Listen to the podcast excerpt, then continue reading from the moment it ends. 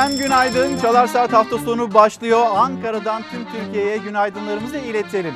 Bugün 17 Ekim 2020 günlerden cumartesi dileğimiz her zamanki gibi güzel bir gün olması ve bugünkü başlığımızda zor günler. Bu başlığı Sağlık Bakanı Fahrettin Koca'nın cümlelerinden çıkarttık aslında ve dün yine kameraların karşısına geçti. Sonbahar aylarına dikkat çekti, grip mevsimine dikkat çekti ve lütfen bize bu virüsle mücadelede yardım edin dedi. Yine eleştirilen cümleleri de oldu. Bu konuyu, bu başlığı e, ele alacağız, değerlendireceğiz ama zor günler derken Sağlık Bakanı Fahrettin Koca şuna dikkat çekiyor. Dünya Sağlık Örgütü'nün yapmış olduğu açıklamaya. Dünya Sağlık Örgütü Nisan ayına dönüyor ve önümüzdeki günlerde Nisan ayında ne kadar ölüm yaşandıysa önümüzdeki günlerde sonbahar mevsiminde griple işte bu koronavirüs karıştırıldığında belki de 5 kat daha fazla bir ölüm oranıyla karşı karşıya kalacağız dedi ve Sağlık Bakanı da yani önümüzde zor günler var dedi. Şimdi bu başlığı e, Sağlık Bakanı'nın cümlelerinden,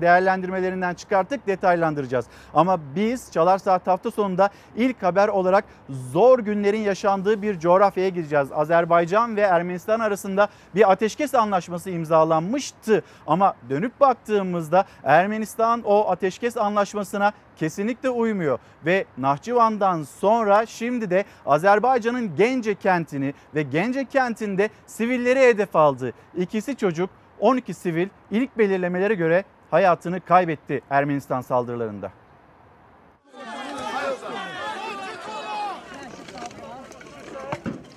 Yine gence, yine gece yarısı uykularında katledilen siviller. Ermenistan bir kez daha sivilleri, çocukları hedef aldı. İlk belirlemelere göre ikisi çocuk, 12 kişi hayatını kaybetti.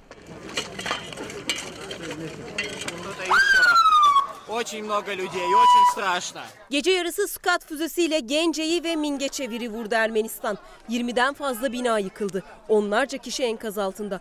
Kurtarma çalışmaları hala devam ediyor. Azerbaycan Başsavcılığından yapılan açıklamaya göre 12 sivil hayatını kaybetti. 40'tan fazla kişi yaralandı. Ölenlerden ikisinin çocuk olduğu bilgisi verildi. Saldırıyı CHP Genel Başkanı Kemal Kılıçdaroğlu, Cumhurbaşkanlığı Sözcüsü İbrahim Kalın, Adalet Bakanı Abdülhamit Gül ve AK Parti Sözcüsü Ömer Çelik sosyal medya hesaplarından paylaştıkları mesajlarla kınadı. Azerbaycan'ın Gence ve Mingeçevir şehirlerine gerçekleştirdiği saldırılarla savaş ve insanlık suçu işleyen Ermenistan'ı şiddetle kınıyorum. Kardeş Azerbaycan halkına geçmiş olsun dileklerimi iletiyor. Haklı davalarında yanlarında olduğumuzu bir kez daha tekrarlıyorum. Ermenistan ve destekçileri savaşın bile hukukunda olmayan katliam şebekesi gibi davranıyor. Bu saldırılar ve katliamlar cezasız kalmayacak. Ermenistan insanlığa karşı suç işlemekten suçludur.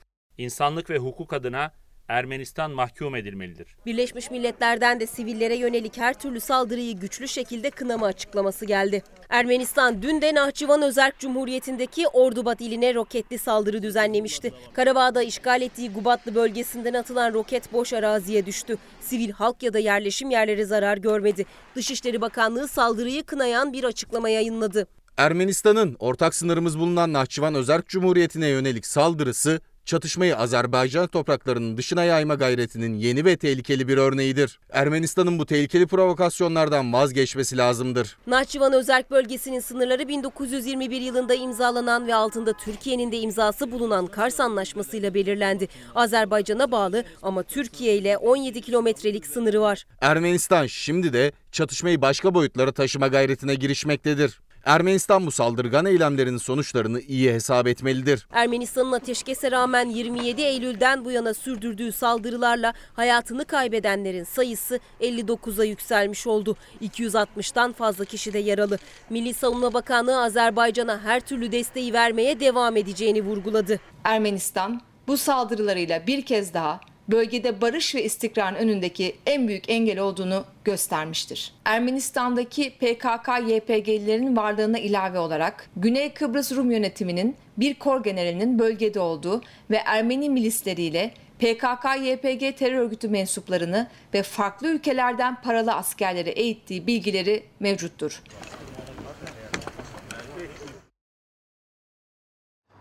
Bu bölgede gelişmeler dikkatle takip ediliyor. Nahçıvan Özerk Bölgesi'nin hedef alınması aslında bir anlamda şimdi bu bölge Azerbaycan'a bağlı ve Türkiye ve Rusya bu bölgede garantör ülkeler e, olarak gözükmekte. Yapılan anlaşmalar bu şekilde.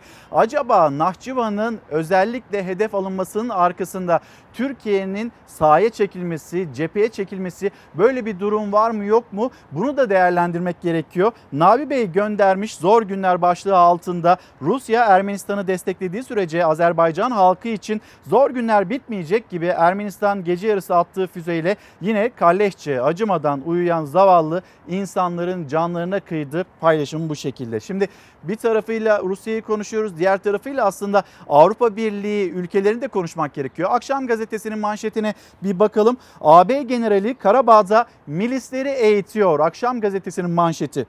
Milli Savunma Bakanlığı açıkladı. Avrupa Birliği üyesi Güney Kıbrıs Rum yönetiminin bir kor generali Karabağ'da Ermeni milislere ve YPG PKK'lı teröristlere eğitim verdiriyor. Milli Savunma Bakanlığı sözcüsü dünkü basın toplantısında konuyla ilgili Güney Kıbrıs Rum yönetiminin bir kor generalinin bölgede olduğu ve Ermeni milisleriyle PKK, YPG terör örgütü mensuplarını ve farklı ülkelerden paralı askerleri eğittiği bilgisi mevcut açıklamasını yaptı. Şimdi Türkiye bu masada olmalı mı olmamalı mı bu tartışma devam ederken aslında Cumhurbaşkanı Erdoğan Kanada e, başkanıyla da yani Trudeau'yla da bir görüşme gerçekleştirdi ve bu süreçte hatırlayacaksınız Türkiye'ye yönelik bir teknoloji ambargosu uygulayan Kanada'dan söz ediyoruz. Dolayısıyla Türkiye aslında masada ve Türkiye'nin bundan sonraki adımları ne şekilde gerçekleşecek ve Ermenistan, Ermenistan'ın haklı davasına Türkiye her defasında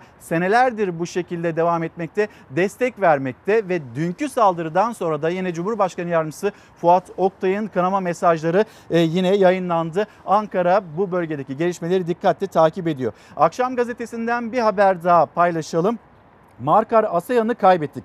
Akşam gazetesi yazarı AK Parti milletvekili Markar Asayan tedavi gördüğü hastanede vefat etti. Kanser tedavisi görmekteydi Markar Asayan ve hayatını kaybetti. Asayan kendisini Hristiyan bir Ermeniyim, üst kimliğim Türkiye'lilik vatanımı çok seviyorum diye tanımlıyordu. Şimdi yine bir başka önemli kolu Türkiye için ve dünya için aslında ve Sağlık Bakanı Fahrettin Koca'nın açıklamalarına da biz bir göz atacak olursak 4 hastadan biri İstanbul'da. Fahrettin Koca dün yapmış olduğu basın toplantısında yine bazı illere 5 ile dikkat çekti. İstanbul'u en başta saydı ki burada akşam gazetesinde de görüyorsunuz 4 hastadan biri İstanbul'da. Yani Salgının ilk günlerinde Wuhan olarak Türkiye'de Wuhan olarak adlandırılan şehir İstanbul bir dönem Anadolu'ya kaydı. Ankara'da ciddi vaka artışları vardı ve sonrasında işte bu tatilden dönenler bilmiyorum belki de okulların açılması bunun da etkisi vardır. İstanbul'un yeniden Türkiye'nin Wuhan'ı olduğu görüşleri hakim ki bunu da Sağlık Bakanı Fahrettin Koca önemli bir uyarı olarak dillendirmekte.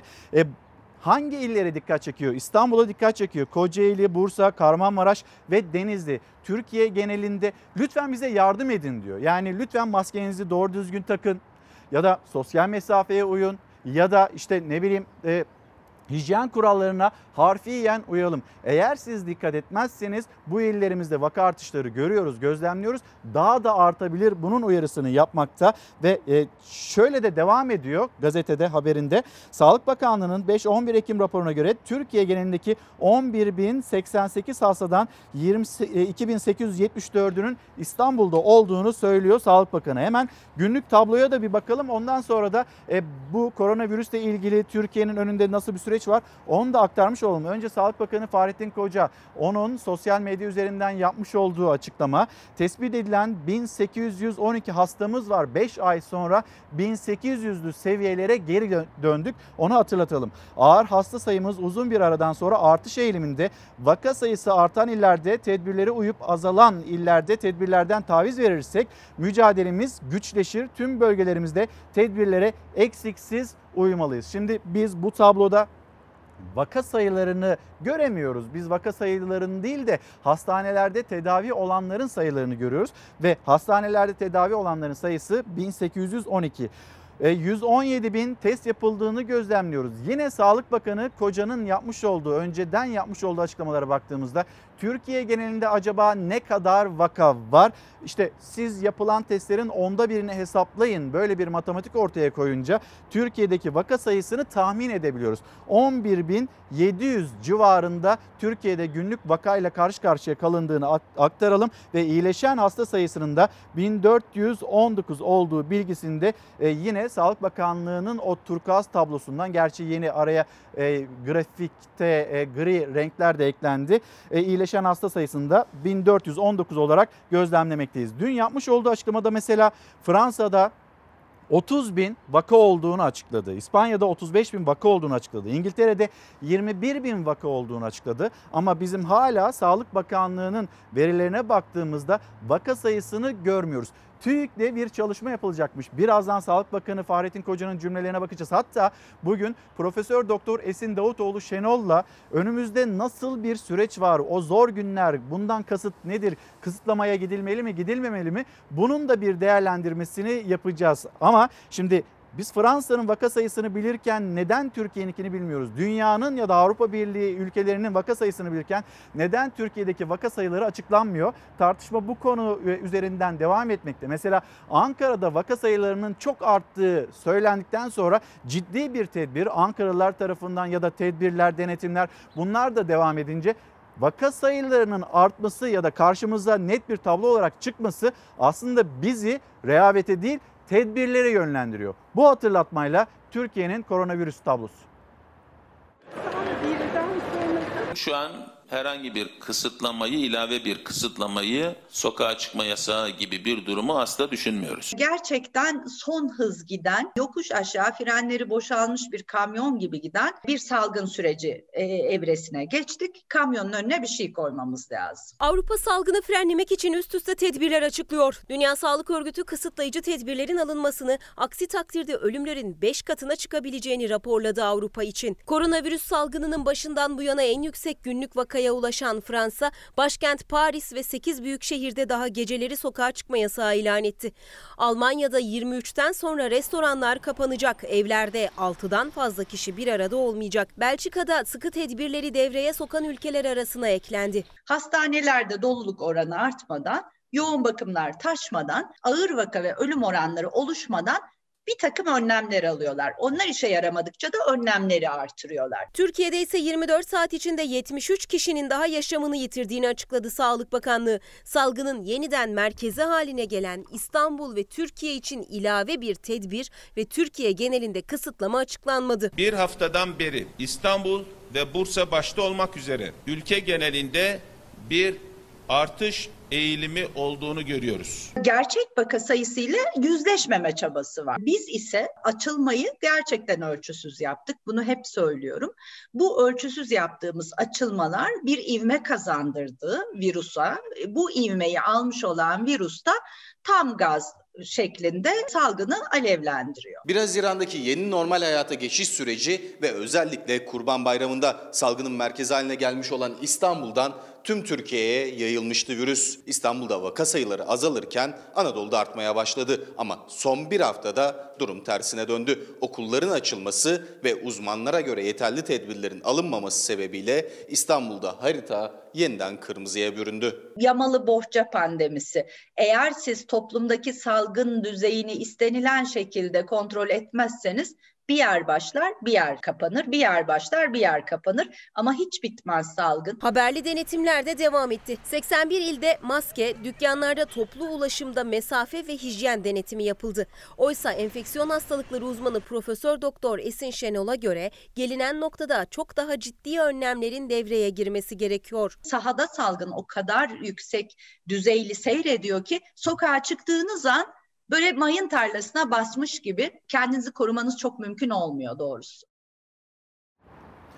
Doktor Aysel Yavuz diyor ki Ermeniler Azerbaycan'a zor günler yaşatıyor. Elbet pişman olacaklar bu haince saldırının gereği mutlaka yapılacaktır. Şimdi e, Azerbaycan bu ateşkes kurallarına uyuyor ve ateşkes kurallarına uyarken Ermenistan'dan saldırı gelmediği sürece bir karşılık vermiyor. Ama dönüp baktığımızda Ermenistan arkasında Rusya'nın belki rüzgarı ya da Avrupa Birliği ülkelerinin rüzgarıyla burada sivilleri hedef almaya devam ediyor. İşte Nahçıvan özel bölgesinde ya da genç Gence kentinde ki Gence'yi ikinci kez hedef alıyor. İkisi çocuk 12 sivil hayatını kaybetti Ermenistan'ın düzenlemiş olduğu bu saldırılardan sonra. Peki ona destek olan ülkeler bu saldırılardan sonra hala Ermenistan'ın arkasında durmaya devam edecek mi? Hiç şaşırmayınız Ermenistan'ın arkasında durmaya devam edecekler. Açıkçası önümüzdeki tablo bu şekilde. Zor günler emekliler için daha zor demekte bir izleyicimizin göndermiş olduğu mesaj.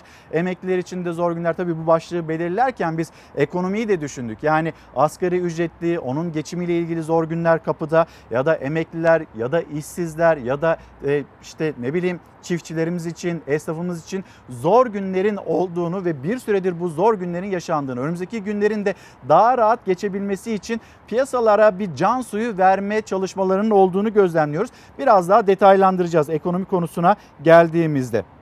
Şimdi Güler Hanım günaydınlar Ankara'dan yayın yapmış yaptığınızda çok daha dikkatle ve heyecanla izliyorum demekte. Sadece İstanbul değil Ankara'dan da yayınlarımıza devam ediyoruz. Bu arada e, Hüseyin'e İstanbul'daki rejideki arkadaşlarımıza onlara da selamlarımızı iletelim. Bugün doğum gününü kutlayan Fox Haber'den arkadaşımız Özgür Çakmakçı. Onun doğum gününü kutlayalım. Bugün doğum gününü kutlayan herkesin e, doğum günü kutlu olsun ve e, dileriz hani zor günler diye bir başlık belirledik ama önümüzdeki günler, önümüzde işte karşılaşacağımız günler çok daha güzel olur. Sosyal medya hesaplarımızı hatırlatalım.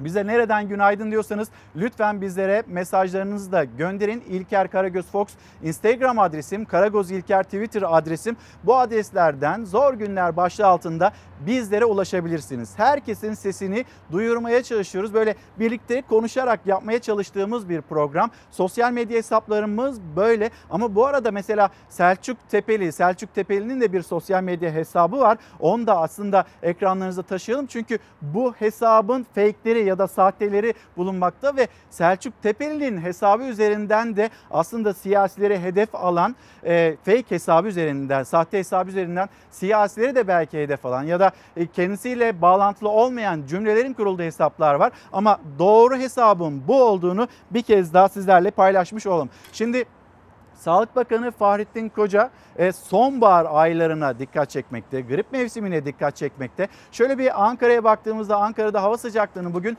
24 derece dolaylarında olacağını e, hatırlattıktan sonra sizlerle bir de memleketin havasını paylaşalım. Dönüşte de bir İstanbul'u gösterelim.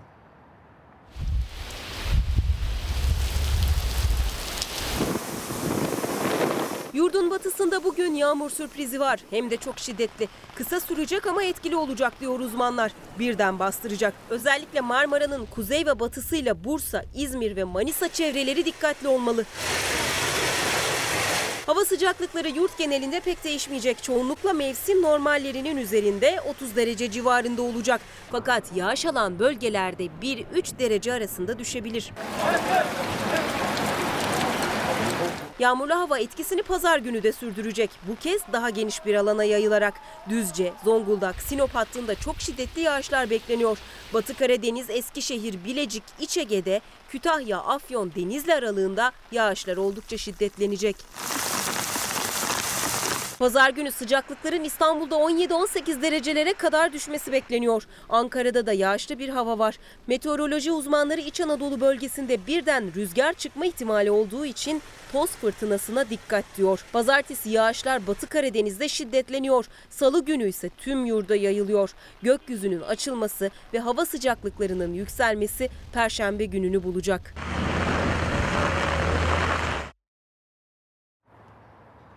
Evet şimdi de İstanbul'u ekranlarınıza taşımaktayız. Fox TV'nin İstanbul'daki merkezinden ve penceresinden şöyle bir tarihi yarımadaya baktığımızda şu saat itibariyle güzel, e, aydınlık bir gün olduğunu belki söylemek gerekiyor ama ilerleyen saatlerde İstanbul için daha doğrusu Marmara'nın batısı için bir yağış uyarısı olduğunu da yine hatırlatmış olalım. Gelelim Hürriyet gazetesi, Hürriyet gazetesinin manşeti ses topuyla zulmedecekler. Hürriyet gazetesinin manşeti. İşte Atina'nın son marifeti çok yüksek desibelde ses çıkartıp insanı şoka sokan cihazlar Meriç sınırına getirildi denilmekte. Yunanistan çoluk çocuk demeden mültecilerin üzerine gaz fişeği sıkıyor. Deniz ortasında bindikleri botu batırıyor. Bunlar yetmedi. Şimdi de sınıra insanı sağır edebilen ses topu yerleştiriliyor. Neden? Çünkü Buraya mülteciler gelmesin. Orada bir jandarma görevi yapıyor aslında Yunanistan. Türkiye, Türkiye'nin ne kadar mülteci ağırladığına bakmadan Yunanistan kesinlikle Avrupa Birliği'nin jandarmalarını yapıyor ve mültecilerin de Avrupa Birliği'ne e, gitmemelerini, ulaşmamalarını sağlamaya çalışıyor. Bunun için bütün çabası. Tamam da insanlar durduk yere evlerinden çıkıp gitmiyorlar. Orada ne bileyim toprak paylaşımı ya da e, oradaki enerji havzalarını paylaşma. Büyük büyük devletler, kilometrelerce uzaktan gelen devletler orada onlar mültecilerin, bu insanların, sivillerin dünyalarını başlarına yıktıkları için yeni bir hayat arayışı bu. Çoluğunu çocuğunu alıp evlerini geride bırakıp tüm hatıralarını geride bırakıp bu insanlar hayatta kalabilmek için mücadele ediyor. Karşılarına ne çıkıyor? İşte e, Ege Denizi'ni geçebilmek için botları batırılıyor. Ya da işte yeni bir değerlendirme ya da yeni bir e, engelleme çabası, korkunç bir engelleme çabası aslında ses topuyla yani kulakları sağır edebilecek ses toplarıyla sınırda mülteciler engellenmeye çalışılıyor. Gelelim bir başka haber yine Hürriyet gazetesinden. Pencereler bu kış açık kalacak. Ee, Osman Müftüoğlu'nun değerlendirmesi. Kış yaklaşıyor ve artık evlerimizde daha uzun süre geçireceğiz. Peki kapalı ortamlarda virüsten kendimizi nasıl koruyacağız? İşte cevabı evinizde, iş yerinizde ve okulunuzda pencereleri açıp ortamı sık sık havalandırmak, maske ve mesafeyle birlikte virüsü uzaklaştıran en basit tedbirlerden biri. Hava sirkülasyonu için pencerelerinizi günde en az 2-3 defa 15-30 dakika süreyle açık tutun. Böyle bir e, değerlendirme Osman Müftüoğlu'ndan. Sabah gazetesine baktığımızda ekonomiyle ilgili atılan, atılmak istenen adımlar var. Ekonomiye ilaç gibi paket denilmekte.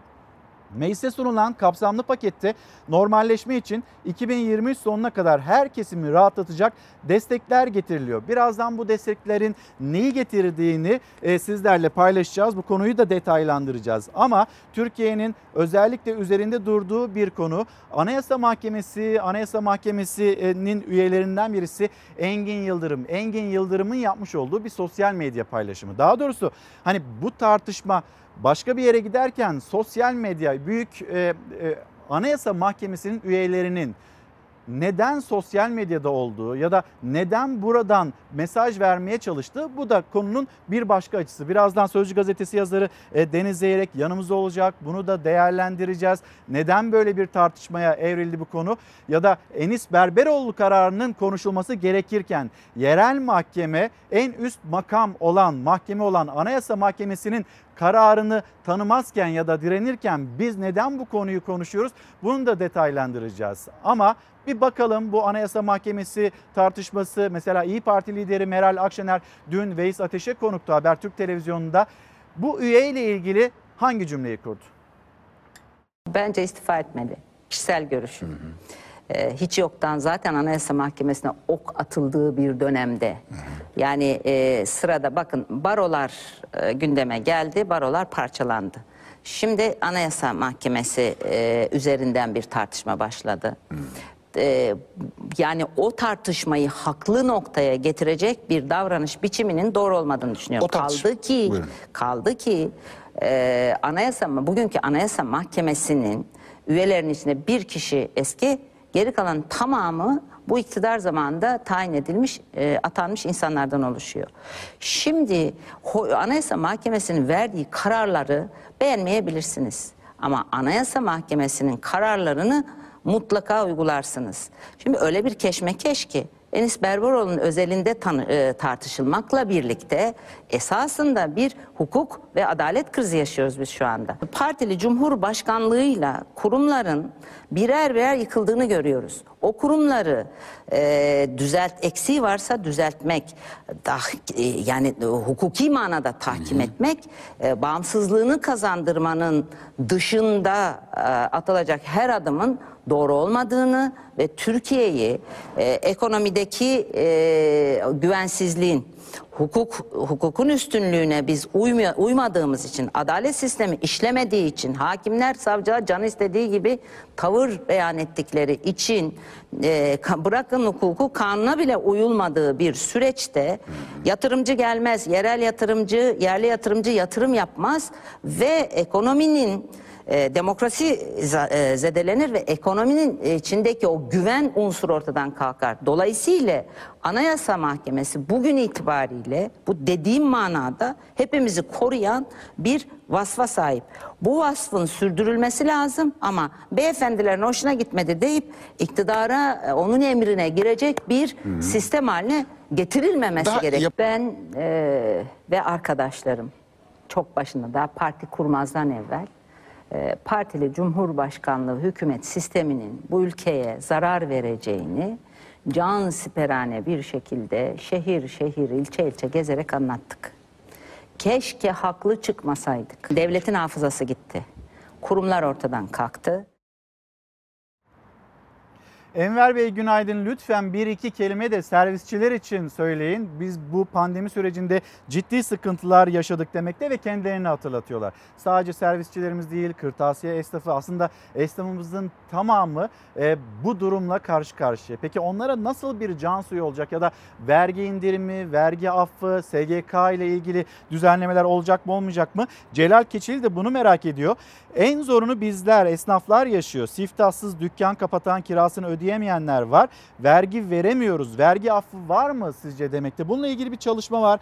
Vergi ve SGK borçlarıyla ilgili bir yeniden yapılandırma. E, bütçede ya da işte hükümette, iktidarda böyle bir çalışma var ama muhalefetin istediği şekilde olur mu? Yani bir yıl öteleme ve 36 ay vadeyle olur mu olmaz mı? Artık o paket karşımıza nasıl çıkarsa e, onu görmüş olacağız. İsterseniz hatta bu konuyla ilgili haberimiz de hazır. Hemen bir paylaşalım. Celal Bey merak ediyor.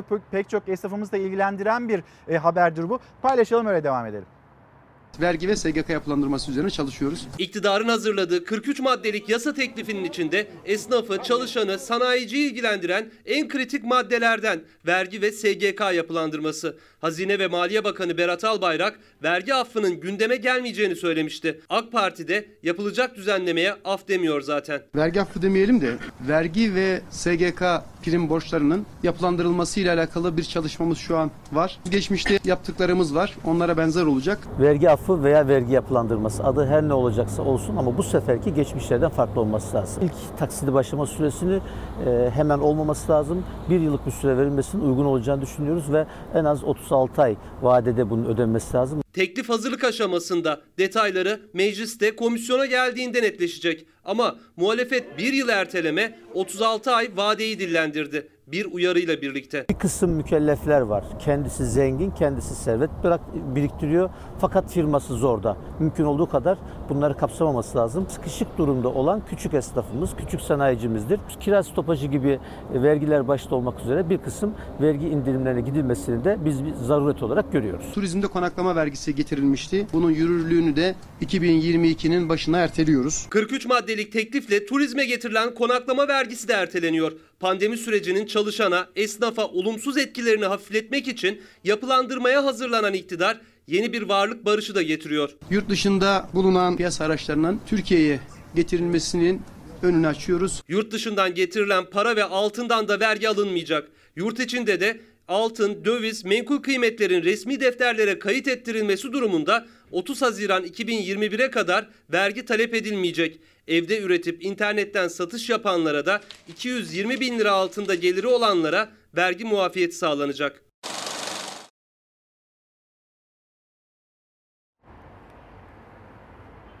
Deniz abi günaydın. Sözcü Günaydın. gazetesi yazarı Deniz Zeyrek şu anda misafirimiz. Deniz abi Türkiye'nin hani adalet başlığı e, konusunda bu hafta çok e, tartışmalı konuları var. Buna geçeceğiz ama bir karikatürlerle Türkiye gündemine bir göz atmak istiyoruz. Şimdi vergi affı bekleyen e, ya da bu konuyla ilgili düzenleme bekleyen izleyicilerimiz vardı. Vatandaş hani erken seçim, bir ara seçim olacak mı olmayacak mı tartışmalarını bir kenara koydu. Daha doğrusu Bizim derdimiz en önemli konumuz geçim demekte. Mesela Raşit Yakalı görüyorsunuz ekranlarınıza da şimdi e, gelmekte. Vatandaş, emeklisi, çiftçisi, memuru, işsizi herkesin ama herkesin gündemi geçim. Bu konunun gündeme taşınmasını istiyorlar.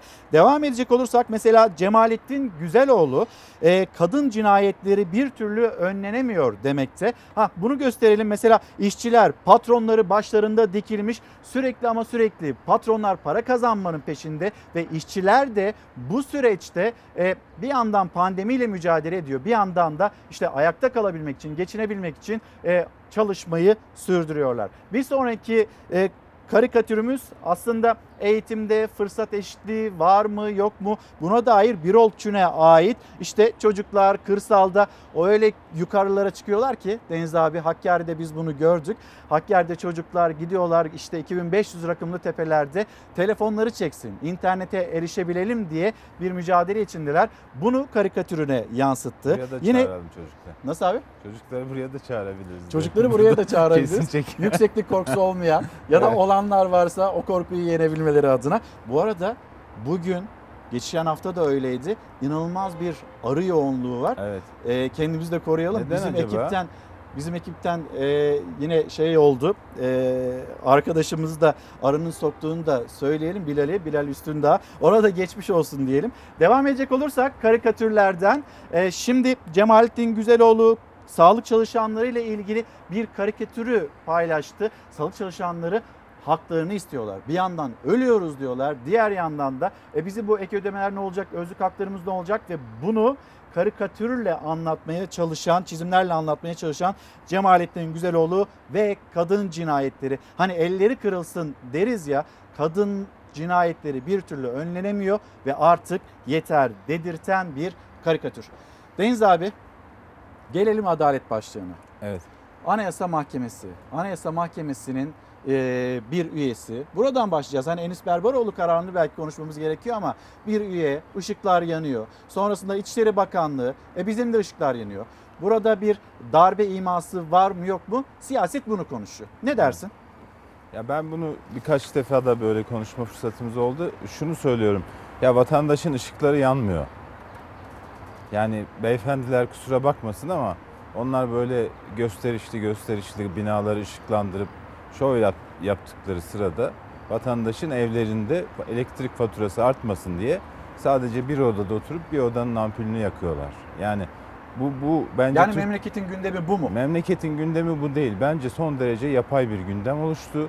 AK Parti buradan hemen e, yani tweet'e atan Anayasa Mahkemesi üy- üyesi bence aymazca davrandı. Düşüncesizce davrandı.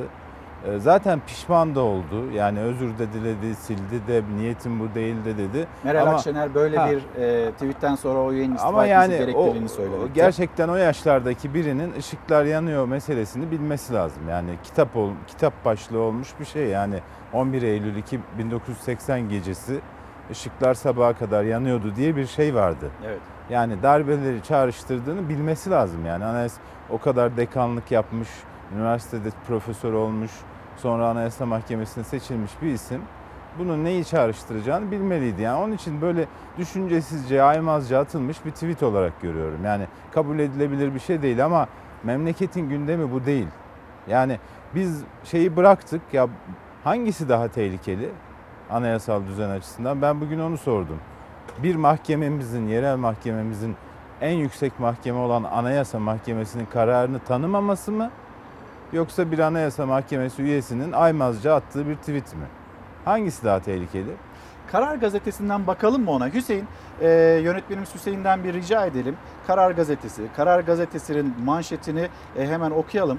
Hukuk gider, devlet biter. Yani adalet giderse, hukuk giderse geriye ne kalır ki? İşte adalet mülkün temelidir sözü var ya. Evet. Oradaki mülk böyle para falan değil ya da ev, bina vesaire değil. Oradaki mülk devlet demek. Devletin temeli. Ya adalet olmasa devlet de olmaz. Hazreti Ali demiş ki e, adalet e, devletin dini adalettir demiş.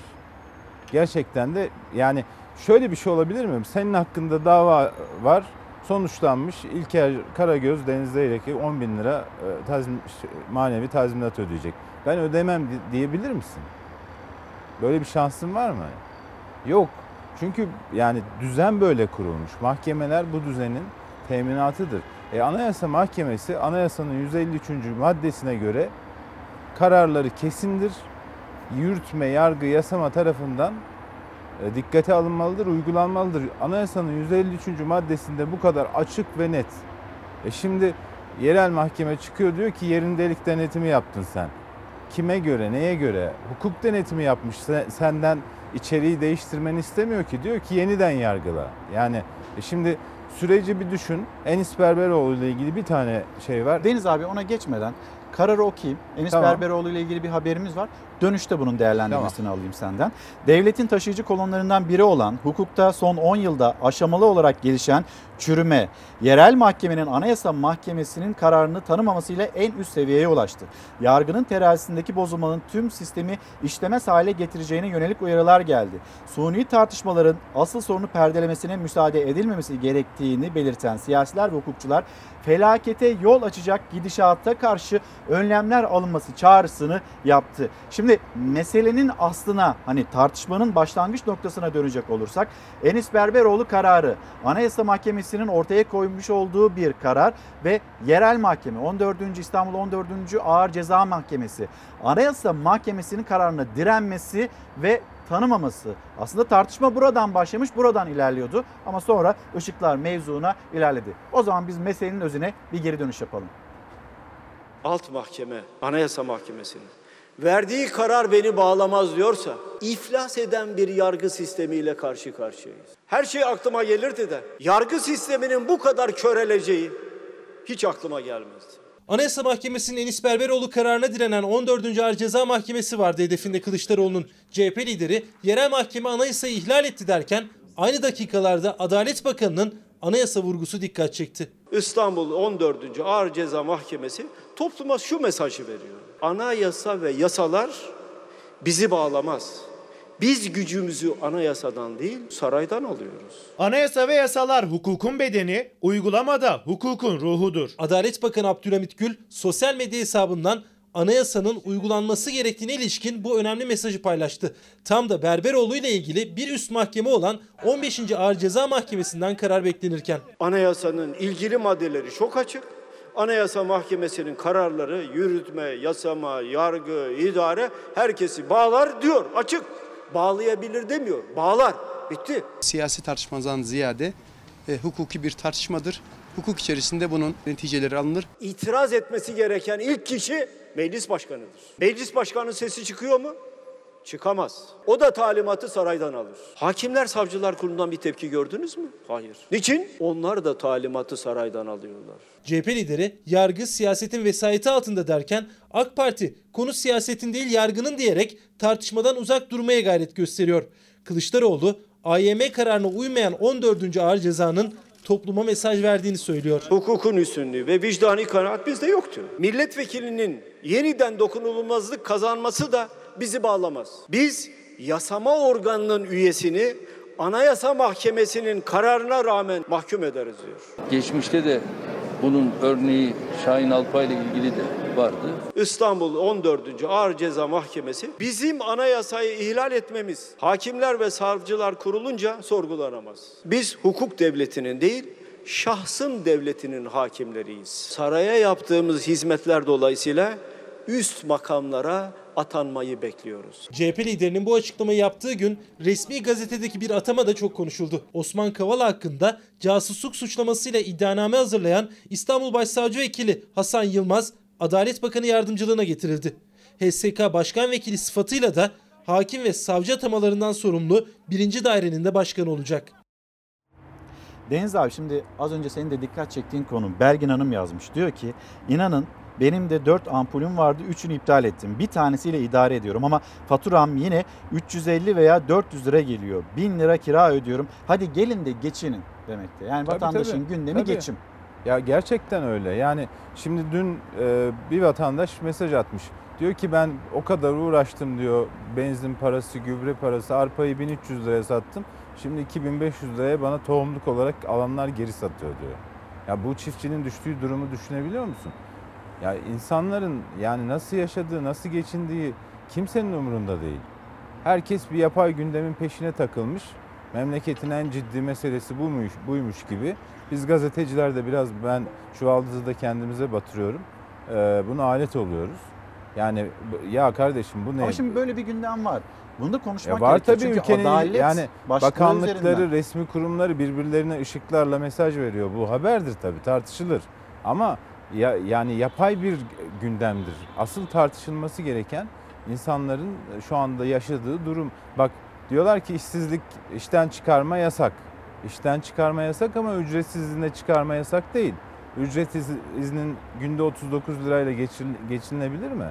Kaç, ya bu ülkede kaç vaka insan... olamadığın gibi ya da e, istatistiklere yansıyamadığın gibi işsiz de olamıyorsun. Tabii. Şimdi burada o kadar basit bir şey var ki bak sen biraz önce aktardın haberde de vardı. Anayasa Mahkemesi Enis Berberoğlu ile ilgili bir karar verdi.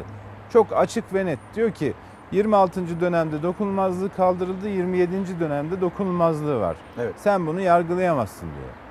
Meclise fezleke göndermek zorundasın. Ama yargılamışsın. Dolayısıyla seçme seçilme hakkını ihlal etmişsin. Yeniden yargıla diyor.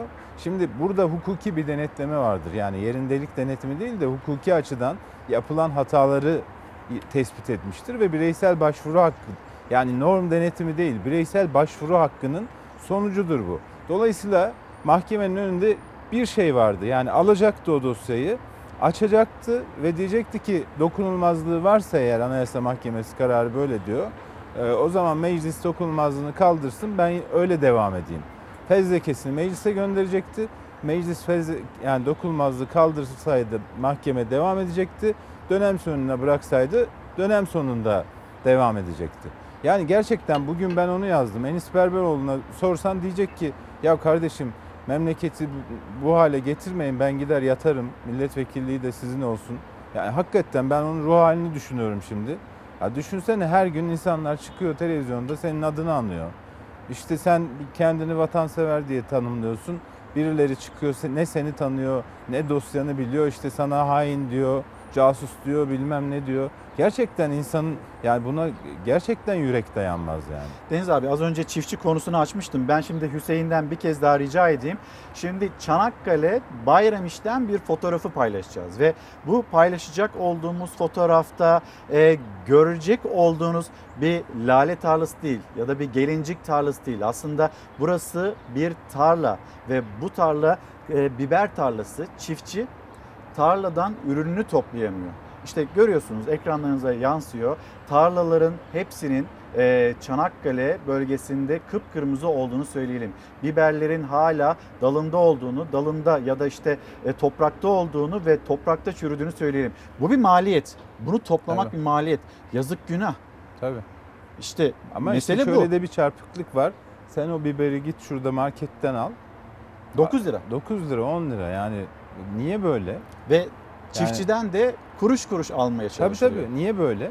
Niye böyle? Yani, ben sana söyleyeyim vatandaş, Deniz abi. patates üreticisi perişan. Biz burada patatese dünyanın parasını... Ya ay şurası Ayaş'a yani yürüyerek gitsen 5 saate gidersin. Yalnız geçen hafta da söyledin o Ayaş domatesini 3 liradan aldım diye biraz pahalı almışsın. Yo gel şurada 200 metre ilerideki markette 5.95. Ya bu bu yani o markette farklı. Ne bileyim ama, ama Ankara'da işte Ayrancı'da yani. farklı ya da işte Şimdi Keçiören'de farklı. Ama git mesela farklı. Onu bir tarla, fiyat istikrarı da yok. Tarladan tarladan 1 liraya alıyorsun ya evet. da işte bilmem kaç kuruşa alıyorsun. İşte bir tarlayı gösterdik. Yani bir de esnafımızı konuşalım. Ee, bir istihdam paketi onu da konuşacağız. Esnafımızı konuşacağız ama bir işsizliği konuşalım. Bu hafta biz işsizlik rakamlarını da e, öğrendik. Şimdi az önce sen de dikkat çektin. Bu memlekette işsiz olarak da sayılamıyorsun. Ne oluyor mesela? E, ücretsiz izinde olanlar var. Onlar işsiz sayılmıyor. Kısa çalışma ödeneği alanlar var. Onlar da işsiz sayılmıyor.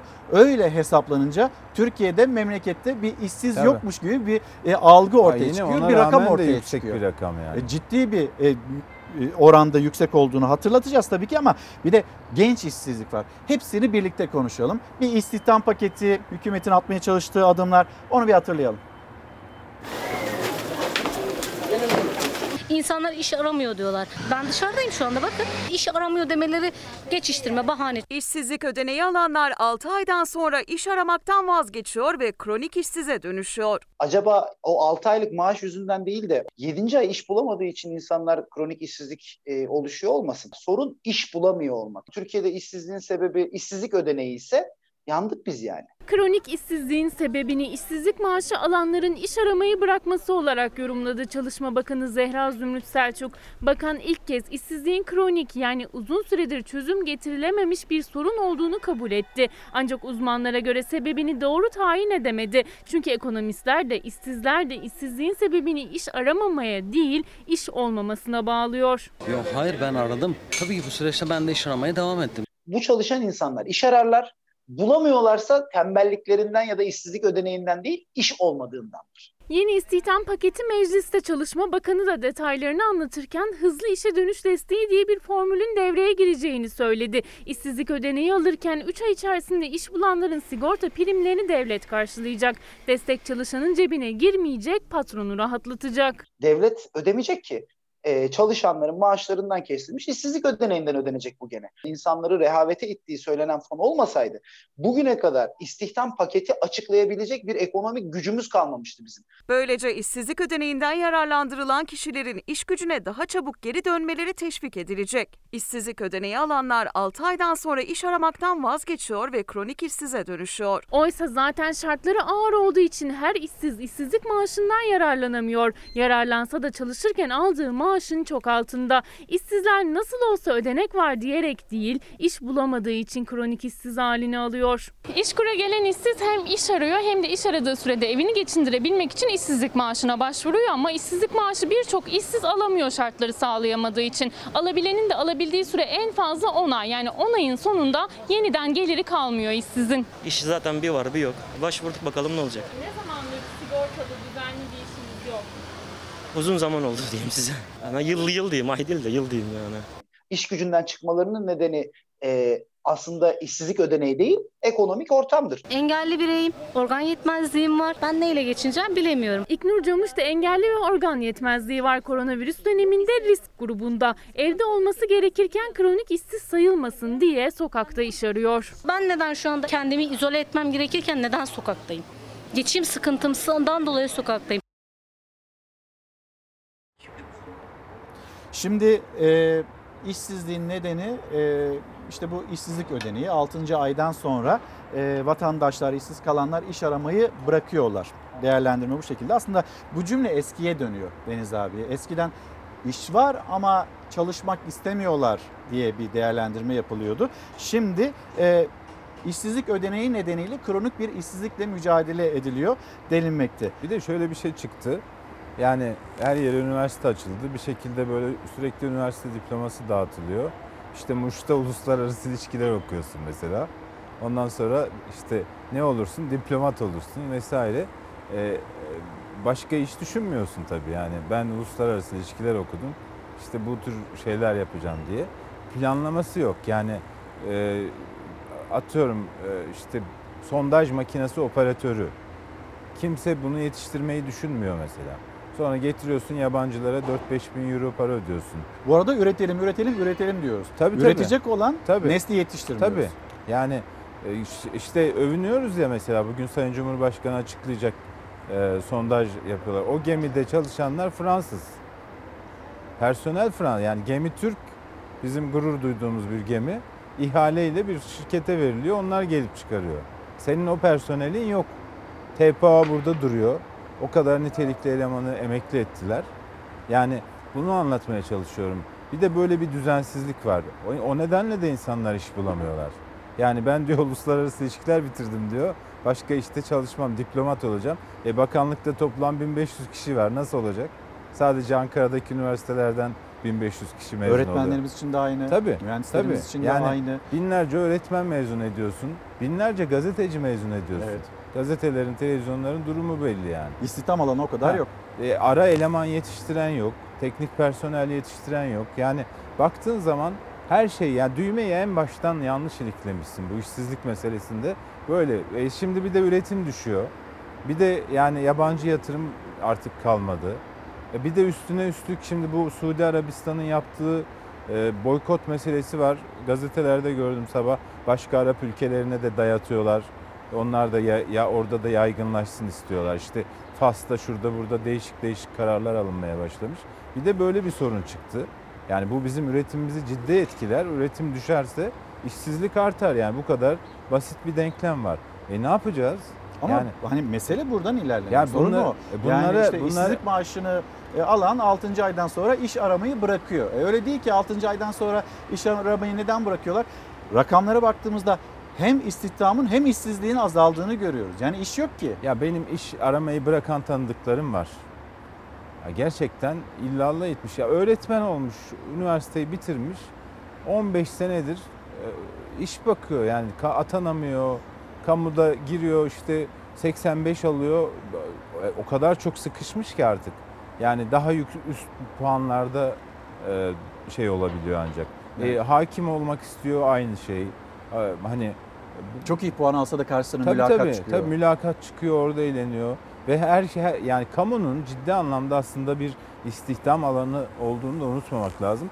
Kamu da bunu bıraktı. Yani sadece özel sektörde daralma yok, kamuda da var daralma. Dolayısıyla da işsizlik şu anda kronik bir vaziyette önümüzde duruyor. Bunu bence düş yani bıraksınlar bu ışıkları ışıkları tartışmayı. Hani bu bu devleti koruyacaksak, düzeni koruyacaksak e, ekonomiyi koruyalım, insanların hayatını koruyalım. İnsanı yaşat ki devlet yaşasın. Değil mi? Yani temel felsefemiz bu değil mi? Biz Evet. insanı insan gibi yaşatabiliyor muyuz ona bakalım. Sizin siyasi gündeminiz insanların gerçekten umurunda değil. Yani birileri siyasi gündem peşinde, birileri rövanş peşinde, birileri bilmem ne peşinde. İşte şeyi görmüşsündür yani. Ve, e, Sayın Bahçeli mesela ekmek, askıda ekmek Askıda ekmek. kampanyası başlattı. Ve bir de bedava dağıtıyordu belediyeler. Hayır bu Yapmayın bak, denildi. Bu, şu Şimdi anda bu, bu iktidar- doğru. Ta- Yani tamam ama fakirlik var, yoksulluk Tamam. var. Bu çağrı Ya- doğru ama ama iktidar iktidarı destekleyen bir parti MHP ve askıda ekmek kampanyası ne demektir? yoksulluk var demektir, fakirlik Yani var birileri demektir. ekmek alamıyor, başka birileri ekmeğini paylaşsın demektir değil mi? O zaman Türkiye'nin en ciddi sorunu budur. Sayın Bahçeli'yi gerçekten teşekkür ediyorum bu soruna dikkat çektiği için. Çok önemli bir şey yaptı. Buna yani bu kadar gürültünün arasında doğru bir noktaya parmak bastı. İşte memleketin gündemi budur. Ekmek ekmek derdidir.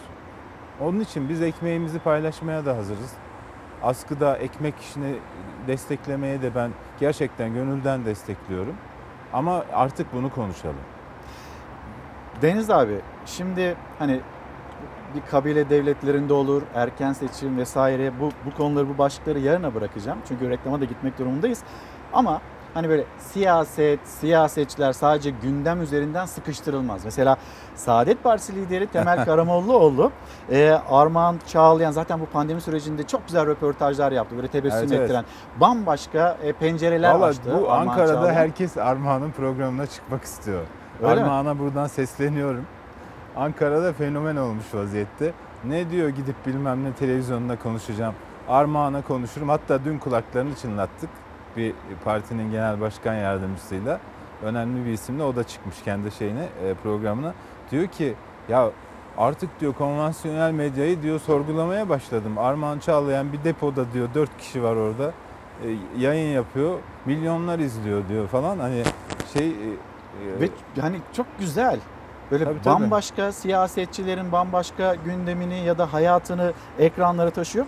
Bence çok kıymetliydi. O görüntüyü bir paylaşalım. Saadet Partisi lideri Temel Karamollaoğlu aşk üzerinden aşık mısınız değil misiniz? Hani bu tartışma üzerinden nasıl sıkıştırıldı onun görüntüsü.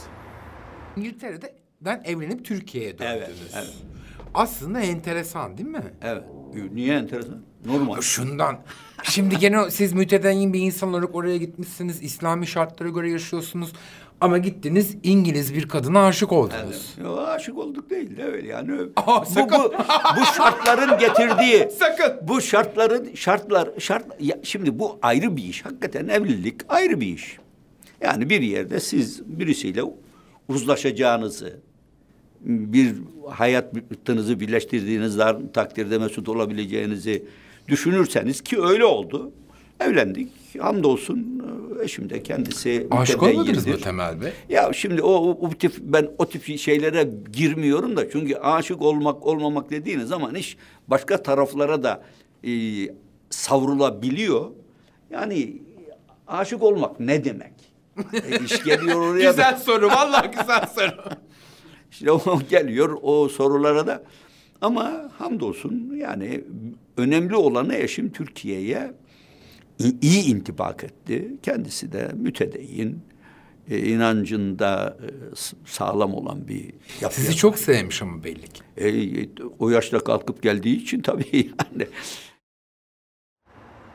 Aşk nedir? Önce bunu bir anlamak lazım, bunu bir e, paylaşmak Ama lazım demekte. Sayın Karamallıoğlu da şu ana kadar öğrenememişti aşk nedir. Eşine sorsun mesela. Bütün hayatını geride bırakıp Ya bu kadar geliyor. bu ya ben gerçekten aslında söylemek istiyor. Yaşamış yani. Utangaç, e, çekingen cümleler. Belli, belli aşık olmuş yani. Ne var bunu söylemekte? Do- değil mi? Çekinmeyeceksin ama işte siyasetçiler böyle bir siyasetin böyle bir insana esir alan, insanın insan tarafına esir alan Aşık bir oldum dese var. oy mu kaybeder mesela? Yo tam tersine oy kazanır yani. İşte çok sevimli, sempatik bir görüntü ortaya çıkıyor. Gerçi bu hali de şey yani son derece sempatik. Ama e, ya aşık oldum evet diyemiyor ya bu yani. Deniz abi teşekkürler. Yarın devam edelim memleketin diğer başlıkları üzerinden. Şimdi bir mola vereceğiz. Dönüşte hani zor günler başlığını seçtik ya. Önümüzde nasıl zor günler var koronavirüsle ilgili devamında ekonomiyle ilgili bunları konuşacağız. Efendim bir kez daha günaydın. Çalar Saat hafta sonu devam ediyor. Az önce de söylediğim üzere Gazi Üniversitesi Enfeksiyon Hastalıkları bölümünden Profesör Doktor Esin Davutoğlu Şenol şu anda misafirimiz. Hocam günaydın. Günaydın, Hoş geldiniz. hoş Dün ana bulduk. haberde cümlelerinizi Evet. paylaştık, kullandık. Evet. Yani e, treni patlamış bir kamyon gibi benzetmeniz var. evet. Sonrasında Sağlık Bakanı Fahrettin Koca onun yapmış olduğu e, açıklamalar var. Bir hatırlayalım. Olur, izleyicilerimizle paylaşalım. So- ve diyelim ki hani koronavirüsle ilgili önümüzde zor günler var. Bu hatırlatmayı yapıyor Sağlık Bakanı Fahrettin Koca. Bu zor günlerin tanımını Esin Davutoğlu Şenol'dan alacağız. Kapalı alanlarda virüsün yayılım imkanı genişleyecek. Çünkü mesafeyi kontrol etmekte daha fazla zorluk çekeceğiz.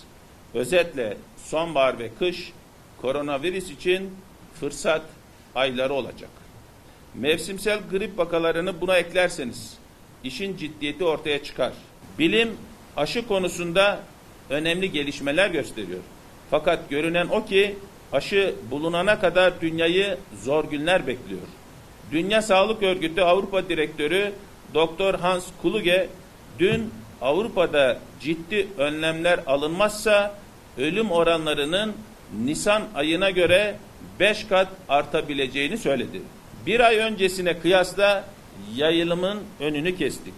Fakat bu başarıyı İstanbul, Bursa, Kocaeli, Kahramanmaraş, Denizli gibi şehirlerde de göstermeliyiz. Açılan yüz yüze eğitimle ilgili okullarda daha önce hazırlık ve birinci sınıf için söylüyorum aradan zaman geçtiği için bu dönemde vaka sayılarında yani pozitif bulduğumuz vaka sayısında bir artış olmadığını görüyoruz. Hatta diğer sınıflara göre başlamayan sınıflara göre açılmayan yüz yüze eğitime göre de kısmen düşüşlerin olduğunu da biliyoruz. Vatandaşımıza bilgilendirmediğimiz hiçbir şeyi Dünya Sağlık Örgütü'ne bilgilendirmeyiz. Ayın 15'inden itibaren başlıyoruz demiştim. Bununla ilgili TÜİK'le birlikte yapıyoruz. Ve TÜİK'le birlikte yapılan bütün Türkiye genelini kapsayacak bir örneklem içinde olmasını istiyoruz. İl bazında da bu dağılımı net bilmek istiyoruz. Muhtemelen çok uzun sürmeyecek. Bir hafta 10 gün içerisinde tamamlanır. Onu da vatandaşımızla paylaşmış olacağız. Paylaştığımızı da Dünya Sağlık Örgütü'ne de bildirmiş olacağız. Vatandaşımıza bilgilendirmediğimiz hiçbir şeyi Dünya Sağlık Örgütü'ne bilgilendirmeyiz. Vatandaşımıza bilgilendirmediğimizi Dünya Sağlık Örgütü'ne Evet, söylemeyeceğiz evet, demekti. evet. Bir yandan Dünya Evet. Sağlık Örgütü'nün yapmış Evet, olduğu açıklamaya dikkat Evet. çekiyor. Sonbahar ayları, grip mevsimi lütfen bize yardım edin Evet. demekte Sağlık Bakanı. Ee, şimdi bu vaka konusuna geleceğiz ama açıklamalara baktığınızda işte Nisan ayında ne kadar ölüm yaşandıysa tüm dünya genelinde bunun 5 katıyla karşı karşıya kalabiliriz. Yani önümüzde zor Evet, günler var diyor. evet. Siz bize bir anlatır mısınız? Evet. Ne yaşıyoruz? O zor günler nasıl karşımıza Evet. çıkabilir? Evet, şimdi e, gerçekten şöyle tarif ederek başlayayım ben. Salgını önlemek için aldığımız önlemler vardı. O zaman biz hastalığı bilmeyen bir gruptuk. Hastalık bizim için her gün yeni belirti ve bulgularla ortaya çıkıyordu ve gözümüz bir takım tedavilerdeydi. Sonra e, bu verilerle yani salgını yönetmek için kapattığımız şeylerin bir kısmı işe yaradı ve salgın bir yatışır gibi oldu. E, amacımız neydi? Sağlık sisteminin kontrolden çıkmasını önlemek ve toplumda dolaşan insanların bulaşma zincirine çarpmaması. Sonra e, birdenbire ölçüsüz bir açılma oldu. Çünkü açılmanın da kapanmanın da ölçüsüz olmaması gerekiyor. Ölçüsüz kapanmayı da yaşlılara yaptık biz biliyorsunuz. Evet. Ee, Ama ölçü- bugün hala şu cümleyi kuruyoruz. Büyüklerimizi koruyamıyoruz. koruyamıyoruz. Bu gerçekten doğru. Hiçbir işe yaramadı. Onlara başka hastalık yükü olarak geldi. Yani ölçüsüz kapanmak da, ölçüsüz açılmak da cümlesinin altında yatan bu. Sonra Haziran başında bu kontrolsüz açılma, çok katmanlı açılma, e, virüsün dinamikleri ve pandeminin dinamiklerine baktığınız zaman olmaması gereken açılmalar olduğunda ben şu cümleyi sarf etmiştim. Yukarı çıkan bir birinci viteste kamyon gibidir kapatmalar. Siz direksiyonu sağa kırarsınız ama sağı alması zaman alır. Ama eğer salgın kontrolden çıkarsa bu yokuş aşağı inen ve freni tutmayan bir kamyon gibi olur. Önüne ba- bariyerler koymanız gerekir. Durduramazsınız yoksa demiştim. Nitekim açılma sırasında yapılmasını çok istediğimiz şeyleri de hep vurguladık. Dedik ki lütfen bizim sıcak nokta dediğimiz yerler var. Oralara e, test yapın, test yapın, test yapın. Şu anda dünyada da vakalar artıyor. Bu konuda haklısınız. Ama onların artan vakaları elmalar, bizim artan vakalarımız armutlar. Çok başka şeylerden artık konuşuyoruz. Artık biz dünya ile ortak dili yitirdik. Onlar aktif tarama yapıyorlar.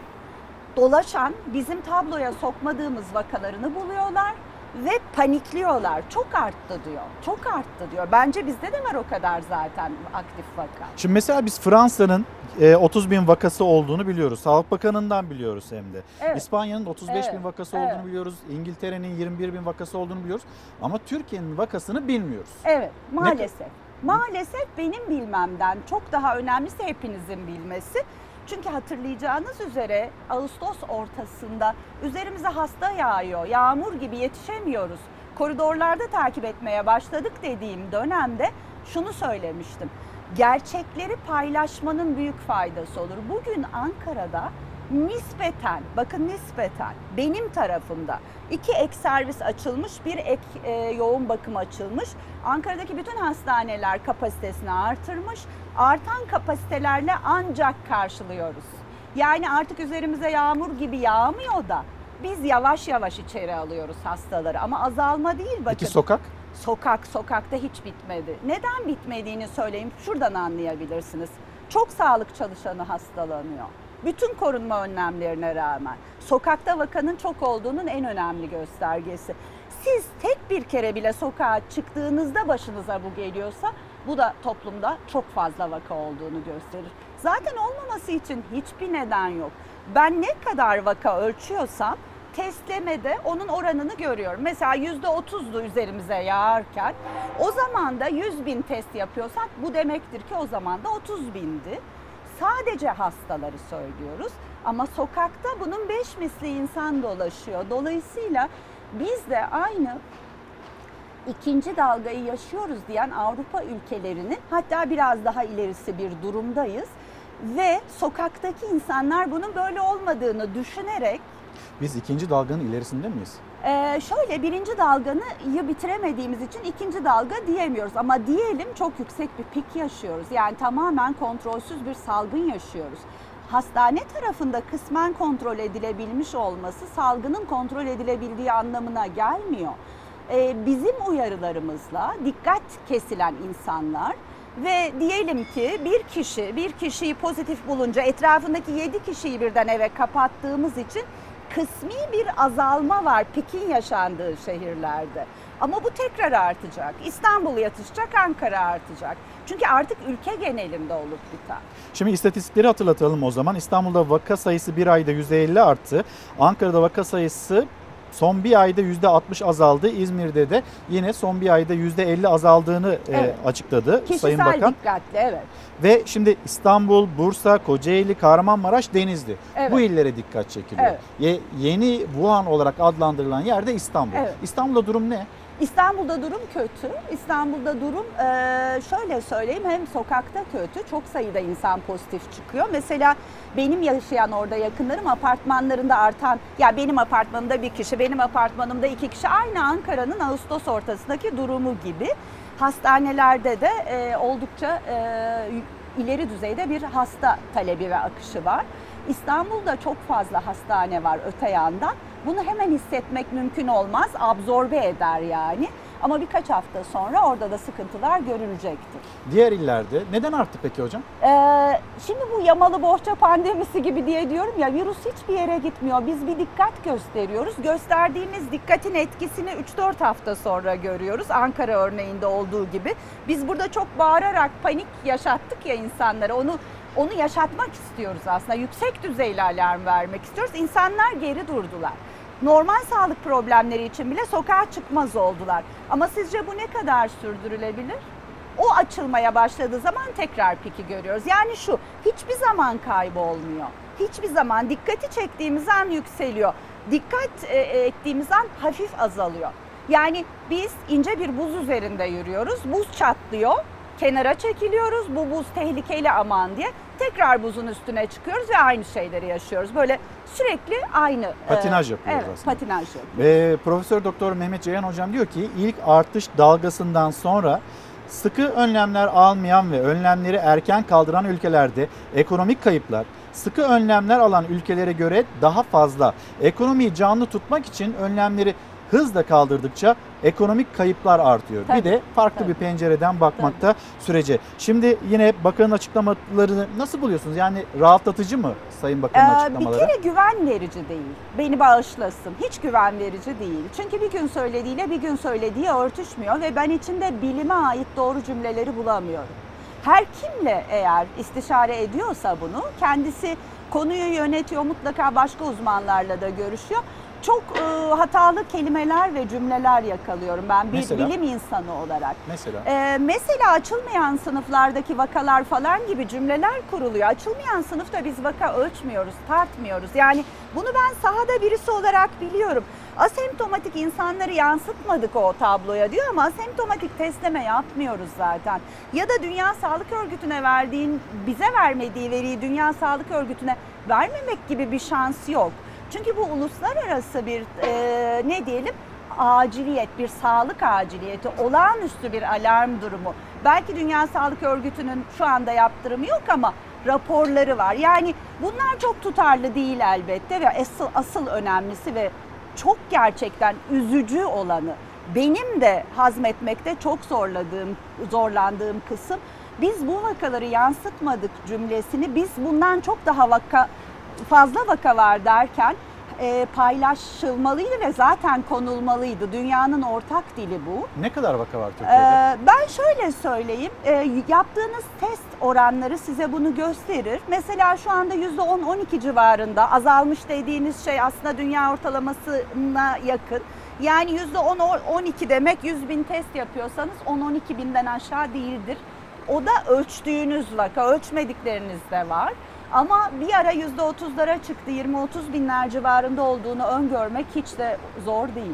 Hocam şimdi sağlık çalışanları onlar ölüyoruz diyorlar, sesini duyurmaya Evet. çalışıyorlar. Bir yandan özlük e, hakları var. Bunları hatırlatıyorlar. Bir haberimizi paylaşalım. Seslerini duyurmaya çalışıyorlar. Biz de seslerini duyurmaya yardım edelim. Geri dönelim. koronavirüs salgınında yitirdiğimiz hekimler ve sağlık emekçileri için bir dakikalık saygı duruşuna davet ediyorum. Tek bir gündemimiz var. Covid ve ölüyoruz. Yetkililerin gündemi de bu olmalı ve gereken bütün tedbirleri almalılar. 50'si doktor, 110 sağlık çalışanı koronavirüs nedeniyle hayatını kaybetti. Sağlıkçılar yoğun mesailerinden ayırabildikleri dakikalarda da seslerini duyurmaya çalışıyor. Bir kez daha çalışma şartlarına ve söz verildiği halde alamadıkları haklarına dikkat çektiler. Son 7 günde 7 hekimimizi kaybetmiş bulunmaktayız. Bunlardan bir tanesi de Aydın Tabip Odası Başkanımız Esat Ünlü. Bu kayıplar sadece rakam değil. Bunlar birer eş, baba, anne, kardeş. Doktorlardan, sağlık çalışanlarından gelen ölüm haberlerinin ardı arkası kesilmiyor. Yine koronavirüs yüzünden hayatını kaybeden bir doktoru anmak için toplandı sağlıkçılar. Ama pandemide en ön safta yer almalarına ve kayıplarına rağmen ne yazık ki sorunları hala çözülemedi. Görüyoruz ki koronavirüs pandemisi salgını iyi yönetilemiyor. Bunun bedelini bizler ödüyoruz. Toplum ödüyor.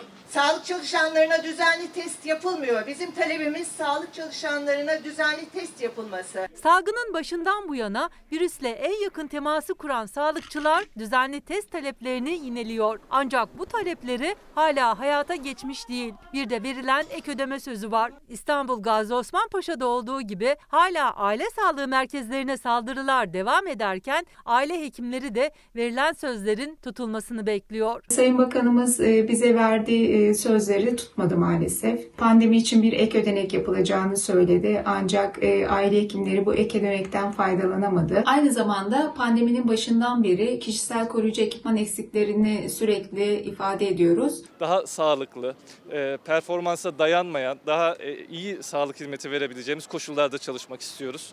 Performans sisteminin, bu var olan döner sisteminin insani olmadığını, sabit bir gelir üzerinden, yaşanabilir bir sabit gelir üzerinden daha sağlıklı ortamlarda çalışmak istediğimizi söyleyebilirim. Sağlık çalışanlarının talepleri değişmiyor. Bir diğer değişmeyense seslerinin duyulmaması. Daha önce alabildikleri kadar bile e, şu anda maddi gelirleri yok. Biz o yüzden güvenceli bir gelire kavuşturulmasını istiyoruz. Sağlık çalışanlarının sesleri duyulmuyor. Ne dersiniz? Tabii tabii. Tabii. Konuşalım. Hocam şimdi e, vaka sayılarıyla ilgili Dünya Sağlık Örgütü, Dünya Sağlık Örgütü ile e, e, hani vatandaşımıza söylemediğimizi Dünya Sağlık Örgütü'ne söylemeyeceğiz dedi Sayın Bakan. Ve şimdi TÜİK'le birlikte Türkiye'yi kapsayacak bir örneklem üzerinde çalışıyoruz. %95'i gösterecek bir saha çalışması yapacağız. Bir hafta 10 gün sonra biz bunları öğreniyor olacağız demekte. Ayrıca hani böyle kesitsel çalışmalar bunlar yaygınlaştırılmalı. Bunun yaygınlaştırılmasını istiyoruz diyor. Semptomu olmayanları sahada e, biz boş bırakmıyoruz diyor. Bu açıklamalarıyla ilgili tabii eleştiriler de geldi. Hani araştırmadığınızı nasıl takip ediyorsunuz şeklinde. Siz katılır mısınız o eleştirilere? Aramadığınız şeyi nasıl bulacaksınız? Aktif arama ve tarama dediğimiz şey bakın okulları açtık ve üniversiteleri açmayı düşünüyoruz değil mi? Şu anda salgını en kötü yöneten ülke Amerika. Online online eğitim veriyor kampüse gidecek çocuklara. Kendi burun sürüntüsünü alıyor, bir pakete koyuyor, götürüp bir yere teslim ediyor. Biz aramıyoruz ki aramadığımız bir şeyi nasıl bulabileceğiz? Ya da bu son dakika açıklaması gibi bu bilgiler bizimle ne gün paylaşılacak? Dünya Sağlık Örgütü bu bilgiyi ille ki bulacak ve alacak yani onu söyleyeyim. Böyle bir şey mümkün değil. Dün biz National Geographic'te haberdik ve çok sayıda uluslararası basında haber oluyoruz. Bu elbette beni de üzüyor ve beni de bağlıyor. Ben de bir Türkiye'yi temsil eden bilim insanı olarak açıldığı günlerde önümüzdeki saha oldukça güçlük çekeceğim buna emin olun. Bu hepimizin bindiği ortak gemi diyemiyorum artık. Kimi gemide, kimi botta, kimi salda. Hepimizin tutulduğu ortak bir fırtına bu. Ve biz bu fırtınada sadece yönümüzü bulmaya çalışıyoruz ve çok basit bir şey soruyoruz. Açık ve dürüstçe lütfen nasıl bir kesitsel çalışma yapılacak? Bir önceki boşa gitti mesela, çöpe gitti, hiçbir şey ifade etmedi. Ve ülkenin kaynaklarının çok sıkıntılı olduğunu şuradan anlıyoruz biz. Sağlık çalışanlarına söz verilen ek ödemeler yapılmıyor mesela. Ülkenin kaynakları çok sıkıntılıysa o zaman yapacağımız testi ve kiti de hesaplayalım. Madem ki ortak kaynağımız bu. Her şeyi efektif kullanalım. Biz hazırız sahada destek vermeye, testleme konusunda da aktif vakaları bulma konusunda da neden bu kadar kapalı yürütülüyor işler bunu anlamakta güçlük çekiyoruz. İzleyicilerimiz soruyor. Bu arada e, tekrar sosyal medya hesaplarımızı hatırlatalım. Belki Esin hocamıza sormak istediğiniz sorular vardır. İlker Karagöz Fox Instagram, Karagoz İlker'de Twitter'dan bu e, sorularınızı iletebilirsiniz. Okulları açarak hata mı yaptık demekte izleyiciler? Ee, epidemiyoloji bilgileri, salgın bilgileri bu salgın düzeyinde okul açmayı belli kurallara bağlıyor. Bu kurallar altyapı hazırlıkları. Ben e, kendi sosyal medya hesabımda da paylaştım. Yani bir video aracılığıyla paylaştım anlaşılır olsun diye. 10 10 kişilik sınıflar, 10 kişiye bir öğretmen, 7 günde bir testlenen sağlık e, oradaki eğitim personeli bunlar var ise doğru e, gidiyoruz e, toplumdaki salgına rağmen ama bunlar yok ise okul salgın için bir buluşma noktası. Bunu unutmayalım. Yani evinde Neticede enfekte kapalı ol- bir alan diyorsunuz. Evet. Yani bizim kışın girmekten korktuğumuz, korktuğumuz alanı şu anda açtık ve her tabakadan yani her değişik gruptan bir dolu çocuk bir arada ve siz onların düzgün maske kullanacağı varsayımına dayanıyorsunuz. Düzgün maskeyi hiçbirimiz kullanmıyoruz şu anda. Bu kadar e, maske e, kuralına rağmen hala infekte olmamız da bunu gösteriyor zaten. O çocuklar onu çok düzgün kullanamayacak. Virüsü tanıyor muyuz? Ve bağışıklık sistemimizi nasıl Evet. güçlendireceğiz? Yine gelen Bu çok sorulardan. güzel bir soru çünkü ben buna şöyle cevap vermeyi çok seviyorum. Yani virüs salgının üç tane kademesi var. Bir tanesi daha doğrusu üç ayağı var. Virüs, bir tanesi bağışıklık bilimi, bir tanesi de biyoloji. Yani hep beraber, hep beraber virüs, gezegenimiz ve biz. Bu üçünü anlamaya çalışıyoruz. Virüsü epeyce çözdük. Bana hep mutasyonları soruyorlar. Olumlu ya da olumsuz bir mutasyon yok ve yakın gelecekte olmayacak. Kendiliğinden gideceğini falan sanmayın ve beklemeyin. Öngörüm bu şekilde. İmmünoloji en çözemediğimiz kısım. Çünkü şurada biz kaç kişiyiz? Diyelim ki 7 kişiyiz. 7 farklı hastalık profili çıkıyor ortaya aynı virüsle. Bizim immün sistemimizle yeni tanışan bu virüse bağışıklığımızın verdiği cevapları çözmekte bazı ciddi sorunlarımız var. Çünkü kendimizi, kendi biyolojimizi böyle tek tek tek çözmüş değiliz biz. Tıp bilimi toplam yaşayan insanların biyolojisini bir ortalama çözmüş durumda.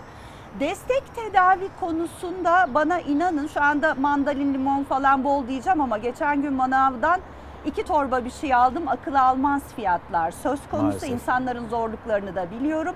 C vitamini önemli, sıvı önemli ama bunları hap olarak almak zorunda değilsiniz. Dediğim gibi iki mandalin, iki limon bunu karşılar. Ev havalanması çok önemli. Havalanma çok önemli. Ve inanın bana kapınızın önüne çıkın 10-20 dakika yürüyün. Hem insana e, gerçekten egzersizin verdiği katkıyı 10-20 dakika yürüyün. Yaşlı yakınlarınız için de bunu yaptırın.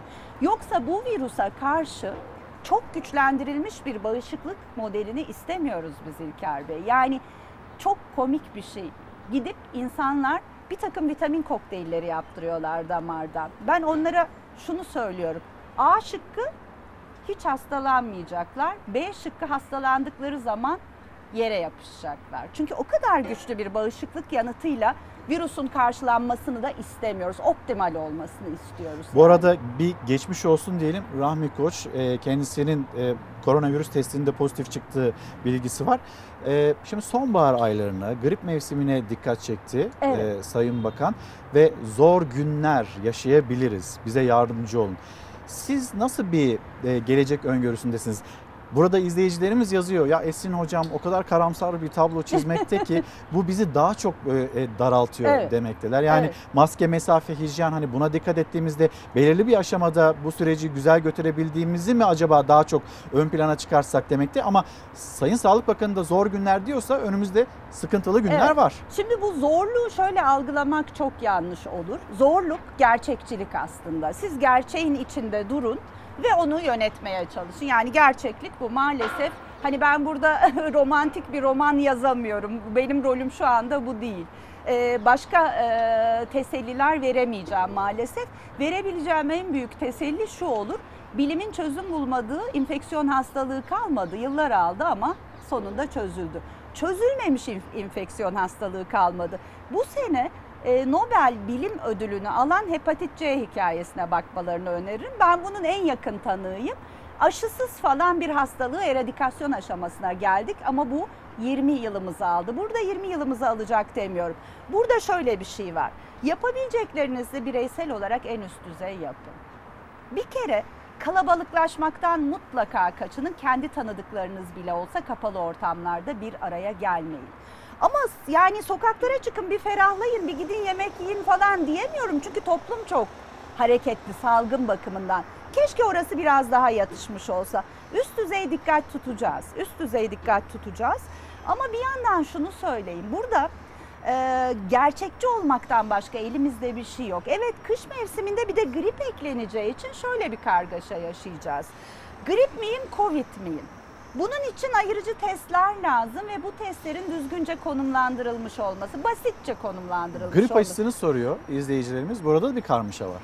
Evet, onu e, şöyle bir algoritma gördüm ben. Sağlık Bakanlığı'nın yayınladığı. Sanırım pazartesi gittiğimde iş yerimde daha rahat keşfedeceğim bunu. Çünkü bakanlığın sayfasına yansımamış ama ilgili kişilerce paylaşılan bir algoritma kronik hastalık skorlarına göre verilecek doktor reçetesiyle. Hangi doktor bu nüfus yükünü ve hangi dağılımla karşılayacak ve Covid pozitif olanlarla sırf grip aşısı yaptırmaya gelmiş, reçete yazmaya gelmiş olanları nasıl ayıracağız? Yani şunu demek istiyorum. Biz ne yaparsak yapalım iyi bir koordine yönetime ihtiyacımız var. Yani benim kötümserlik ya da iyimserliğime takılmak yerine kamu olarak bakanlıktan taleplerinizi lütfen e, dile getirin ve oluşturun. Bu taleplerin tek söyleyicisi ben olmayayım. İyi ve koordine yönetilmeyen bir salgında bireyin de hekimin de tek başına yapabilecekleri bugün geldiğimiz nokta kadardır. Daha kötü günler gelmezse. Şimdi son bir konuya başlığa geçeceğim. Ama bu arada mesela e, Emin Hanım okulların açılması çok yanlıştı. Böyle bir değerlendirme yapıyor. Ve yine Cumali Bey e, o da bir kaygısını e, paylaşıyor. Okulların denetiminin nedenli yapıldığını merak ediyoruz diye bu mesajları da aslında Milli Eğitim Bakanlığı'na gidiyor. Şimdi bu dün değil evvelsi günkü bir haberdi. Virüs parlak ve pürüzsüz yüzeyleri seviyor. Neyi kastediyoruz? Market arabaları, yürüyen merdivenler, toplu taşımada dokunulan yerler, asansörler, tuşlar. Öyle mi? Son sorum da bu olsun en hocam. basit konu elinizi yıkadığınızda bitecek bir sorun. Dokunduğunuzda elinizi yıkayın. Karşılaşabileceğimiz en basit konu. Karşılaştığımız en zor konu ise kapalı ortamdaki havalandırma sistemleri. Düz- düzeltilmeyen ve teknik olarak yapılmayan en önemli sorunumuz olacak kış aylarında. Düzgün havalandırma ve antiviral e, ortamın sağlanması meselesi. Okulların açılması doğru açılmadı diyelim açılması mümkün olabilirdi iyi altyapı hazırlıklarıyla ama veliler de yazıyor, sizler de görüyorsunuz. Üçümüz gittik, okulu temizledik, baş edemedik vesaire. Orada testleme yok. Amerika'daki, İngiltere'deki ve Avrupa'daki örnekleri söylüyorum. Çocuklar kendi örneklerini alıp bir pakete koyup neredeyse haftada bir testleniyorlar. Asemptomatik vakaları bulmak çok çok çok çok önemli. Aramalı ve bulmalıyız. Kesitsel taramalarla değil. Günlük ve aktif bir şekilde. Herkes her gün yapalım demiyorum. Kimlere yapacağımızı, ne sıklıkta yapacağımızı belirleyip yapmak zorundayız. Hocam çok teşekkür ederim. Ben de. Sağ olun geldiniz. Bizi koronavirüsle ilgili ya da önümüzde yaşayabileceğimiz zor günlerle ilgili Evet. bilgilendirdiğiniz için. Gazi Üniversitesi Enfeksiyon Hastalıkları Bölümünden Profesör Doktor Esin Davutoğlu Şenol'la konuştuk. Ben kendisini uğurlarken esnafımızın yaşadığı bir problemi, elektrik faturalarını yani faturaları konuşacağız. Elektrik olsun, telefon olsun, su faturası olsun hepsini özellikle kira ve vergiler ödemekte zorlanıyoruz. Toplam fatura aylık hepsi içinde 2000 liranın altına gelmiyor. Geçen sene Eylül, Ekim aylarında ben 700-800 lira elektrik faturası ödüyordum. Şimdi? 2400. Esnaf gerçekten e, klasik bir ifade olacak ama kan ağlıyor yani. Bir hastayı düşünün fişe bağlanmış şu anda bizim fişimizin çekilmesi noktasındayız. Nefes alacak halimiz de kalmadı. Uzun süre dükkanını açamayan esnaf şimdi de biriken fatura borçlarıyla mücadele etmeye çalışıyor. Kimi esnaf zor da olsa ödedi. Ödeyemeyen en azından elektrik borcuna taksit yaptırmak yani biraz nefes almak istedi ama dağıtım şirketleri bunu kabul etmedi. Param yok. Ödeyecek durumum yok. Zaten ödeyecek durumum olsa bu konuya muhatap bile olmam. Gider gereğini yapar öderim. Bu mekanlar kolay kurulmuyor. Burada çalışan istihdam olan insanlar kolay yetişmiyor. Özcan Soyöz İstanbul Bakırköy'deki bu kafeteryayı Mart ayından önce devraldı. İşler iyiydi ancak salgınla birlikte işler azaldı. İşler azalınca fatura borçları birikti. Özellikle de elektrik.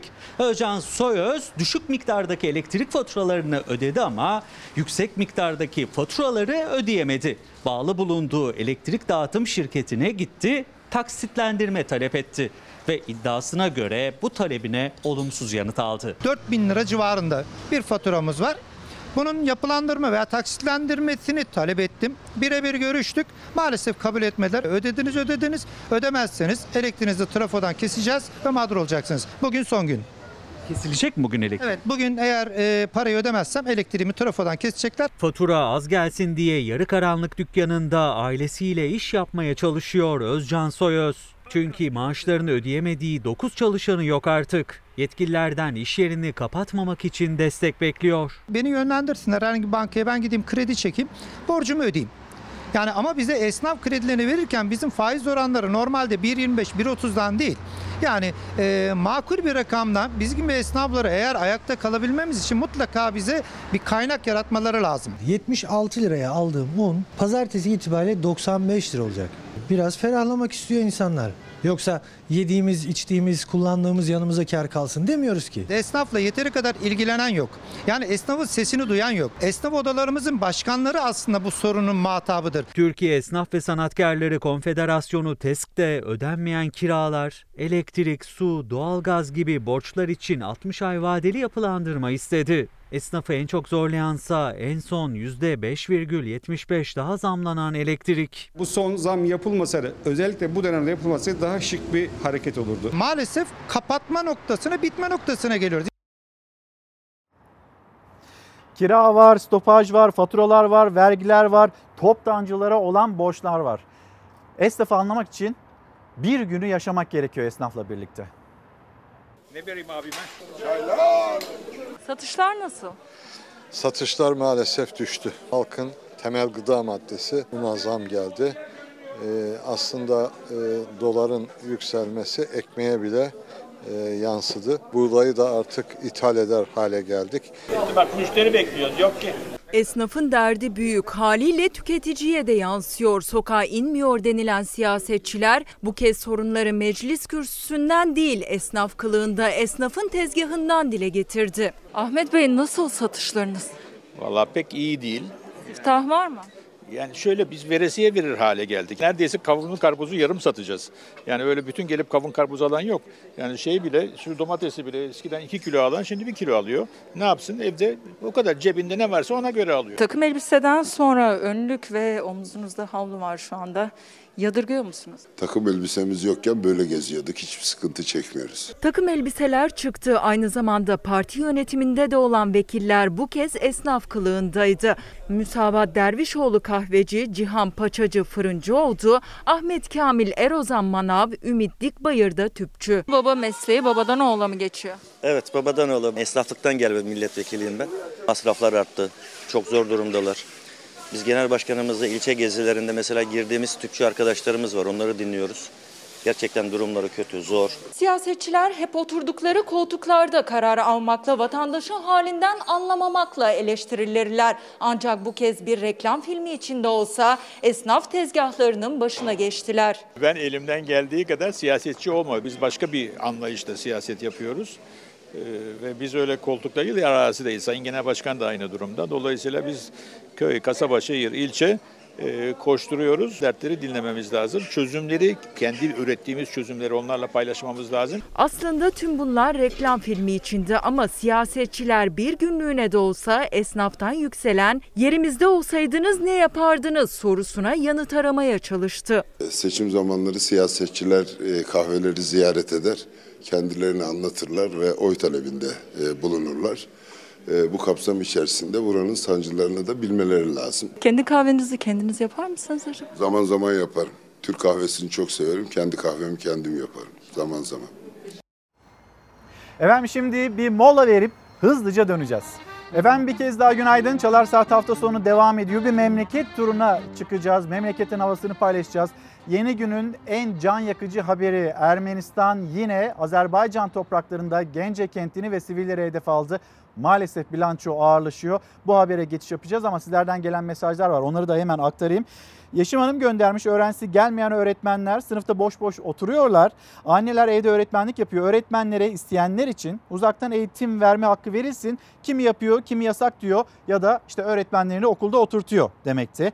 Kevser Hanım zor günler etiketi altında ek ödeme sadece ve sadece bulaşıcı hastalıklarla mücadele edenlere verilmeli. Tüm sağlık personeline ya da e, aile hekimine ek ödeme verilmesi Covid ile birebir mücadele edenlere haksızlık. Hani bu aslında böyle 300 e, 3600 ek gösterge gibi bazı memurlara memuriyete değil de tamamını kapsayacak şekilde verilmesi e, isteniyordu. Kevser Hanım da Covid'le mücadele ediyorsa ek ödeme aslında onlar için de genişletilmeli demekte.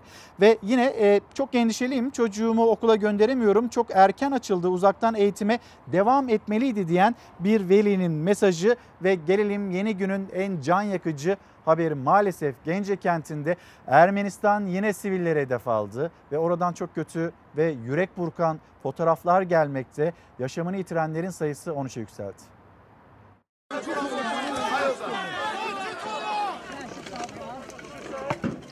Yine gence, yine gece yarısı uykularında katledilen siviller. Ermenistan bir kez daha sivilleri, çocukları hedef aldı. İlk belirlemelere göre ikisi çocuk 13 kişi hayatını kaybetti. Очень много людей, очень страшно. Gece yarısı Skat füzesiyle Gence'yi ve Mingeçevir'i vurdu Ermenistan. 20'den fazla bina yıkıldı. Onlarca kişi enkaz altında. Kurtarma çalışmaları hala devam ediyor. Azerbaycan Başsavcılığından yapılan açıklamaya göre 13 sivil hayatını kaybetti. 40'tan fazla kişi yaralandı. Ölenlerden ikisinin çocuk olduğu bilgisi verildi. Saldırıyı CHP Genel Başkanı Kemal Kılıçdaroğlu, Cumhurbaşkanlığı Sözcüsü İbrahim Kalın, Adalet Bakanı Abdülhamit Gül ve AK Parti Sözcüsü Ömer Çelik sosyal medya hesaplarından paylaştıkları mesajlarla kınadı. Azerbaycan'ın Gence ve Mingeçevir şehirlerine gerçekleştirdiği saldırılarla savaş ve insanlık suçu işleyen Ermenistan'ı şiddetle kınıyorum. Kardeş Azerbaycan halkına geçmiş olsun dileklerimi iletiyor. Haklı davalarında yanlarında olduğumuzu bir kez daha tekrarlıyorum. Ermenistan ve destekçileri savaşın bile hukukunda olmayan katliam şebekesi gibi davranıyor. Bu saldırılar ve katliamlar cezasız kalmayacak. Ermenistan insanlığa karşı suç işlemekten suçludur. İnsanlık ve hukuk adına Ermenistan mahkum edilmelidir. Birleşmiş Milletler'den de sivillere yönelik her türlü saldırıyı güçlü şekilde kınama açıklaması geldi. Ermenistan dün de Nahçıvan Özerk Cumhuriyeti'ndeki Ordubat iline roketli saldırı düzenlemişti. Karabağ'da işgal ettiği Gubatlı bölgesinden atılan roket boş araziye düştü. Sivil halk ya da yerleşim yerleri zarar görmedi. Dışişleri Bakanlığı saldırıyı kınayan bir açıklama yayınladı. Ermenistan'ın ortak sınırımız bulunan Nahçıvan Özerk Cumhuriyeti'ne yönelik saldırısı çatışmayı Azerbaycan topraklarının dışına yayma gayretinin yeni ve tehlikeli bir örneğidir. Ermenistan'ın bu tehlikeli provokasyonlardan vazgeçmesi lazımdır. Nahçıvan Özerk bölgesinin sınırları 1921 yılında imzalanan ve altında Türkiye'nin de imzası bulunan Kars Anlaşması'yla belirlendi. Azerbaycan'a bağlı ama Türkiye ile 17 kilometrelik sınırı var. Ermenistan şimdi de çatışmayı başka boyutlara taşıma gayretine girişmektedir. Ermenistan bu saldırgan eylemlerin sonuçlarını iyi hesap etmelidir. Ermenistan'ın ateşkese rağmen 27 Eylül'den bu yana sürdürdüğü saldırılarla hayatını kaybedenlerin sayısı 59'a yükselmiş oldu. 260'tan fazla kişi de yaralı. Milli Savunma Bakanlığı Azerbaycan'a her türlü desteği vermeye devam edeceğini vurguladı. Ermenistan bu saldırılarıyla bir kez daha bölgede barış ve istikrarın önündeki en büyük engel olduğunu göstermiştir. Ermenistan'daki PKK-YPG'lilerin varlığına ilave olarak Güney Kıbrıs Rum yönetiminin bir kor generalinin bölgede olduğu ve Ermeni milisleriyle PKK-YPG terör örgütü mensuplarını ve farklı ülkelerden paralı askerleri eğittiği bilgileri mevcuttur. Sertel Arzuman, günaydınlar staj hakkı, kul hakkı demekte. Staj mağdurları olarak bizler torba yasada borçlanma hakkı istiyoruz. E-Devlet'te gözüken ilk işe giriş tarihimiz başlangıç sayılsın. Mesajı bu şekilde. E, Esin Hoca, Esin Hoca'nın verdiği bilgilerle ilgili çokça mesaj gelmiş ve kendisine teşekkürler var. Mustafa Balkaya ekmek 2 lira oldu İstanbul'da. Haber yapar mısınız demekte. Hemen hatırlatalım.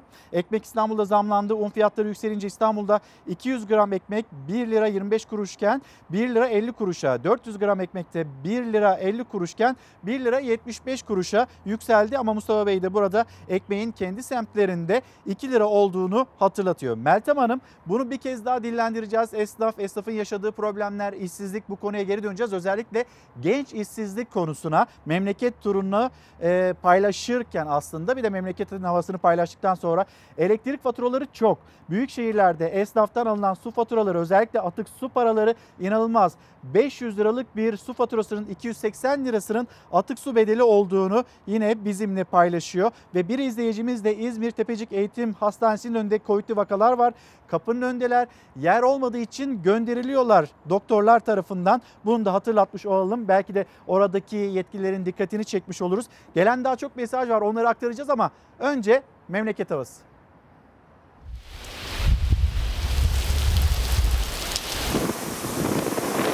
Yurdun batısında bugün yağmur sürprizi var. Hem de çok şiddetli. Kısa sürecek ama etkili olacak diyor uzmanlar. Birden bastıracak. Özellikle Marmara'nın kuzey ve batısıyla Bursa, İzmir ve Manisa çevreleri dikkatli olmalı. Hava sıcaklıkları yurt genelinde pek değişmeyecek. Çoğunlukla mevsim normallerinin üzerinde 30 derece civarında olacak. Fakat yağış alan bölgelerde 1-3 derece arasında düşebilir. Yağmurlu hava etkisini pazar günü de sürdürecek. Bu kez daha geniş bir alana yayılarak Düzce, Zonguldak, Sinop hattında çok şiddetli yağışlar bekleniyor. Batı Karadeniz, Eskişehir, Bilecik, İç Ege'de, Kütahya, Afyon, Denizli aralığında yağışlar oldukça şiddetlenecek. Pazar günü sıcaklıkların İstanbul'da 17-18 derecelere kadar düşmesi bekleniyor. Ankara'da da yağışlı bir hava var. Meteoroloji uzmanları İç Anadolu bölgesinde birden rüzgar çıkma ihtimali olduğu için toz fırtınasına dikkat diyor. Pazartesi yağışlar Batı Karadeniz'de şiddetleniyor. Salı günü ise tüm yurda yayılıyor. Gökyüzünün açılması ve hava sıcaklıklarının yükselmesi Perşembe gününü bulacak. Memleketimize, çevremize, doğamıza ne kadar sahip çıkıyoruz? Cennet köşesi mesela Bodrum birazdan oradan bir haber paylaşacağız. Ama bir izleyicimiz yazmış Kadir Şeker'den bahseder misiniz? Çıkan karardan bahseder misiniz? Adaletten bahseder misiniz demekte. Kadir Şeker bir kadını şiddetten korumaya çalışırken işte orada yaşanılan bir olay ve bir e, cinayet olarak adlandırılıyor. Savcılığın devreye girdiğini e, biliyoruz ve bu arada Kadir Şeker'e verilen ceza 12 yıl 6 ay. Bir kadını şiddetten korumaya çalışırken meydana gelen bir olay, bir can kaybı ve 12 yıl 6 ay hapis cezası. Bundan da bahseder misiniz? Adaletten bahseder misiniz diyor sevgili izleyicimiz. Gelelim şimdi doğamıza, doğamızla ilgili mesela deprem meselesini bu tüm gündem içinde ne kadar kullanıyoruz? Ya da işte son yılların en sıcak sonbaharını, Eylül'ünü belki de Ekim ayını geçiriyoruz. Biz afetlerle ilgili bir planımız var mı? Buna bir hazırlığımız var mı? Hatırlamamız gerekiyor.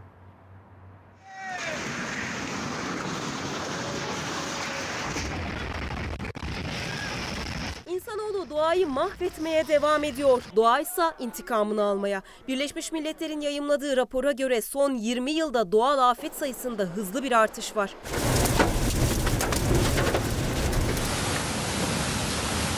Dünya son 9 yılda 7348 büyük afet yaşadı. Depremler, tsunamiler, sel, fırtına, kuraklık. Doğa son yıllarda sınav üstüne sınav yolluyor adeta.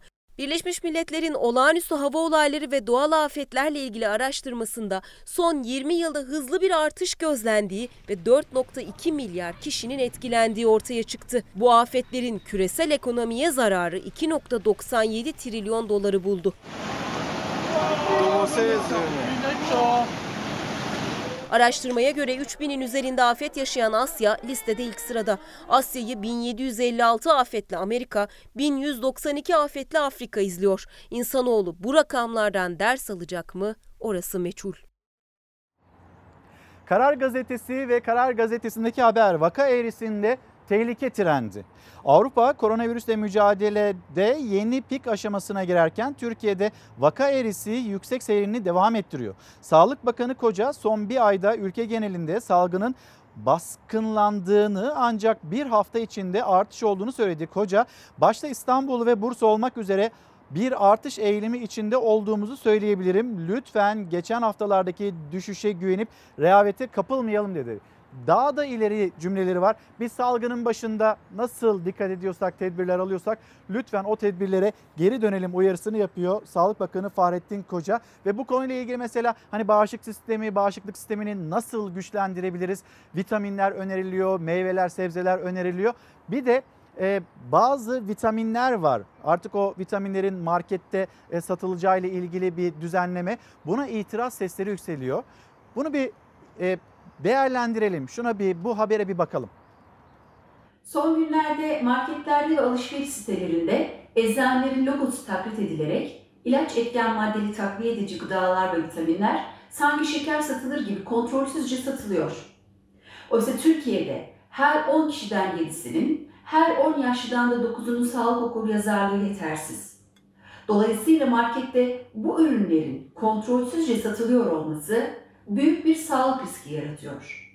Bu ürünler rahatsızlıkları önlediği ve tedavi ettiği şeklinde yanıltıcı iddialarla daha da kötüsü ilaç olarak algılanabilecek biçimde ambalajlanarak satılıyor.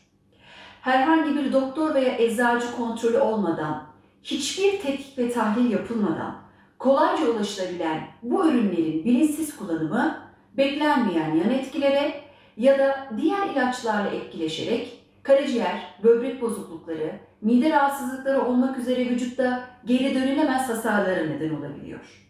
Bu ürünlerin bilinçsiz kullanımı nedeniyle hayatını kaybeden birçok insan oldu. Bu nedenle ilaç etken maddeli bu ürünlerin yeri marketler değil, eczanelerdir. Çünkü ilaç ile zehiri ayıran dozdur. Biz de Cumhuriyet Halk Partili 5 eczacı milletvekili olarak ilaç etken maddeli vitamin ve gıda takviyesi gibi tüm ürünlerin Sağlık Bakanlığı tarafından ruhsatlandırılması ve sadece eczanelerde satılması gerekliliği ile ilgili kanun teklifimizi meclise sunduk. Bilinçli bilinçsiz, faydalı faydasız yani bu vitaminlerin kullanımı konusunda da hassas olmamız gerekiyor. Bununla ilgili bir uyarıyı dillendiriyor ee, Sayın Vekil, CHP Milletvekili. Şimdi bir memleket turuna çıkacağız demiştik. Ankara'dan yayınımızı gerçekleştiriyoruz. İstanbul'un e, işte tarihi yarımadasına baktık. Fox TV'nin penceresinden size İstanbul'da gösterdik. Memleketin çeşitli duraklarına, adreslerine, merkezlerine gideceğiz ve oralardan da haberler paylaşacağız. Şimdi ilk durağımız Bodrum. Çamaşır asamıyoruz, kapı pencere açamıyoruz. Esnaf olaraktan mağduruz. Ürünlerimizi dışarıya çıkaramıyoruz, sergileyemiyoruz. Mahallenin ortasındaki moloz döküm alanı esnafı da mahalle sakinlerini de isyan ettirdi. Üstelik bu manzara Cennet Bodrum'un cennet köşesi Turgut Reis'te. Her taraf toz yani. Pencereler aynı şekilde, ağaçlar aynı şekilde. Mahalle ortasında bir moloz ve toprak yığını var. Mahallelinin iddiasına göre de 7 aydır her gün moloz dökülmeye devam ediyor. Yükselen toz toprak nefeslerini kesiyor. Gürültüde cabası. Bu kadar yakın bahçelere buyurun. Makine çalışıyor şu anda. İş makinesi. Çevredeki evler rahatsız. Çocuklarımız tehlikede, hastalıklar kapıda diyor. Esnaf dışarıya ürün koyamamaktan, çiftçi ürün alamamaktan şikayetçi. Hiçbir güvenlik tedbiri yok. Girişte herhangi bir tabela, hiçbir uyarı levhası. Ne bir tabela var ne bir yetkiliye ulaşabiliyorlar. Turgut Reis sakinleri yetkililerden yardım istiyor. Gönül Hanım günaydınlar selamlarımızı iletelim. İlhan Şenol Ayvalık'tan bizlere günaydın diyen izleyicilerimiz siz nereden günaydın diyorsunuz ve Çalar Saati nereden takip ediyorsunuz? Lütfen bize kendi gündeminizde aktarın. Bugünkü başlığımız zor günler. Bu başlık altında sizlerle konuşalım. Bu arada Berin Hanım göndermiş Bursa'dan yazmakta. Sevgiler saygılar bizden de. Türk Silahlı Kuvvetleri'nin bel kemiği asubayların Dünya Asubaylar Günü'nden de bahseder misiniz? Teşekkür ederiz demekte. Elbette e, mesajınızı da ulaştıralım. Ve şimdi Bodrum'dan sonra gideceğimiz yer Kahramanmaraş. Bu da traktör operasyonu. Koca traktörü böyle çekip kurtardılar. Kahramanmaraş'ta bir çiftçi tarlasını ödünç aldığı traktörle sürmek istedi. Ama engebeli arazide kontrolü kaybetti. Köylü çaresiz sıvadı kolları. 13 kişi bağladıkları halatla traktörü çekti. Ortaya işte bu ilginç görüntü çıktı. Zor durumda düştük işte ondan sağ olsun Emre dayılar çekti çıkardı.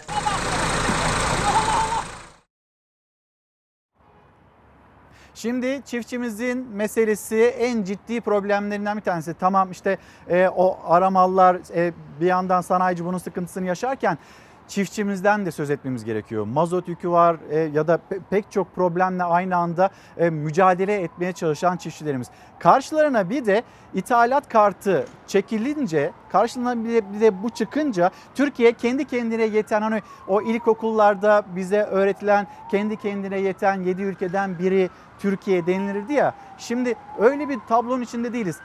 Şimdi bir haber paylaşacağız ve göreceksiniz ki Türkiye'de o kadar çok üründe, sebzede, meyvede ya da pek çok kalemde ithalat kartını çekiyoruz. Hatta geçtiğimiz yıllarda Tarım Bakanı, Tarım Bakanı kafamızı kızdırmasınlar yoksa e, baklavayı bile ithal ederiz demişti. Bu bir şaka, bir, bu bir gülmece konusu yapılıyor ama çiftçinin ortada çok ciddi bir mağduriyeti var.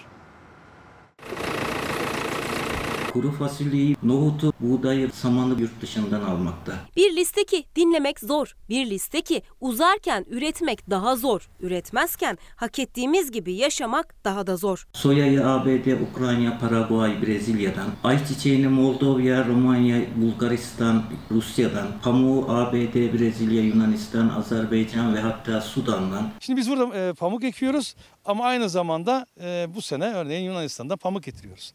E, diğer devletlerden mısır getiriyoruz. E, biz burada bunu aynısını ekiyoruz zaman. Manisalı çiftçinin sorusuydu bu. Fox Haber ekrana getirmişti. Bir zamanlar her karışı Eylül ayında beyaz altınla kaplanan Ege bölgesinde 25 yılda pamuk ekim alanı %65 oranında azaldı. Buradaki maliyetin belki en azından %20, %30 daha çok maliyete getiriyoruz.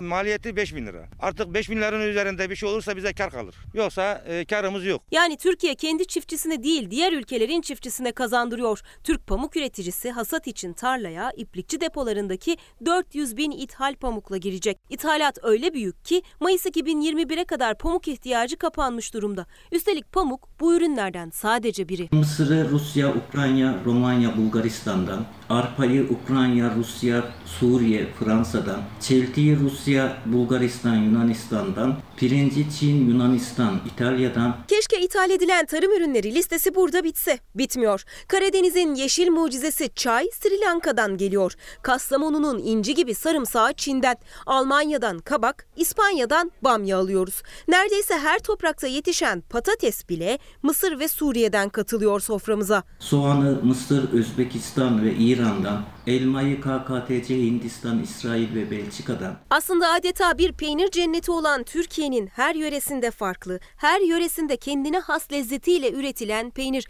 O bile ithal. Beyaz peyniri Venezuela'dan getiriyoruz. Ama zaten sütü verecek canlı hayvanı da Brezilya, Arjantin ve Sırbistan'dan getiriyoruz. kendi ülkemizde üretebileceğimiz ürünleri e, yurt dışından almakla hem başka ülke çiftçilerini desteklemedi hem de ülkemizin ekonomisinde, dış ticaretinde ithalat yoluyla kayıplar vermekteyiz. Önemli olan üretim ekonomisini yaşama geçirmek, çiftçimizi desteklemek ve bu konuda doğru politikaları bir an önce yaşama geçirmek. Fahir Koç günaydın İzmir'e selamlarımızı iletelim. Bu, Burak Özarslan diyor ki cebimizdeki paranın değeri her geçen gün azalıyor. İşte o tabloya baktığımızda dolar hangi seviyede, euro hangi seviyede ya da altın fiyatlarına, gram altın fiyatlarına baktığımızda evet cebimizdeki paranın gün gün azaldığını hep birlikte görmekteyiz. Oktay Bey emeklilikte yaşa takılanlardan bir haber yok mu demekte? Çok uzun süredir bir haber yok. Hatta gündeme alındığını da henüz görmedik. Muhalefetin bir dönem gündemindeydi. Hatta emeklilikte yaşa takılanlarla ilgili Milliyetçi Hareket Partisi'nin vermiş olduğu e, sözler vardı. Seçim öncesinde seçmene vaatleri vardı. Ama bu konuda herhangi bir ilerleme olmadığını yine aktaralım. Muazzez Evran Üniversiteler açılacak deniliyor. Yurtların çok riskli olduğunu hatırlatıyor bizlere. Şimdi biz bu hafta bilim kurulu toplantısından sonra diğer sınıflar açılacak mı açılmayacak mı? Bununla ilgili bir görüşme ya da bir planlama belki ortaya çıkabilir. Yine Cumhurbaşkanı Erdoğan bizim isteğimiz, dileğimiz üniversitelerde de yüz yüze eğitimin başlaması yönünde dedi ama bir yandan da Sağlık Bakanı'nın açıklamaları var. Kalabalıklaşmaları önlememiz gerekiyor. Belki bir formül olarak pencerelerin ya da havalandırmanın önemine dikkat çekiliyor. Maske, mesafe, hijyen kurallarına dikkat çekiliyor. Ama yine de üniversiteler açılırsa ya da okullardaki diğer sınıflar açılırsa Doğal olarak bir kalabalıklaşma olmayacak mı? Bu soruda herkesin aklında. Gelelim Cumhuriyet Gazetesi'nden bir haber. Maliye çareyi cezada buldu. 11 milyar liralık ceza ödedik. Bütçeyi bir türlü toparlayamayan AKP hükümeti çareyi halka ceza kesmekte buldu. Halkın ödediği cezalar 9 ayda 11 milyar lirayı aştı. Trafik, vergi usulsüzlüğü, maske takmama, yasak yerde tütün, sigara içme gibi nedenlerle ödenen para cezalarında ciddi artışın olduğuna dikkat çekiyor Cumhuriyet Gazetesi. Bu haberi de aktardıktan sonra memleket turunda şimdiki durağımız Balıkesir Ayvalık. Balıkesir Ayvalık'ta hani Hababam sınıfında görürüz ya orada para göz bir okul sahibi vardır ve e, ödeyemeyen öğrenciler e, ücretlerini ödeyemediğinde onları kapı dışarı eder. Ama şimdi bu film gibi bir tablo değil. Bizim karşımızdaki tablo aslında bir pandemi sürecinin ortaya e, çıkardığı durum. Desimetre kıpkım o zaman. Okul sadece dört yanı duvarla çevrili, tepesinde dam olan yer değildir. Okul her yerdir. Unutulmaz film Hababam sınıfının unutulmaz bahçede ders sahnesi gerçek oldu. Bu kez okulu satmak isteyen paragöz iş adamları değil, koronavirüs nedeniyle. Pandemi nedeniyle çocuklarımızın derslerdeki eksiklerini bana bildirdiler. Çalışabilir miyiz öğretmenim dediler. Böyle bir düzenek hazırladık. Gördüğünüz gibi büyük bir istekle ve sevgiyle geliyorlar. Balıkesir'in Ayvalık ilçesinde emekli öğretmen Arif Atay pandemi nedeniyle eskisi gibi okula devam edemeyen 2, 3, 4 ve 5. sınıf öğrencilerini aldı.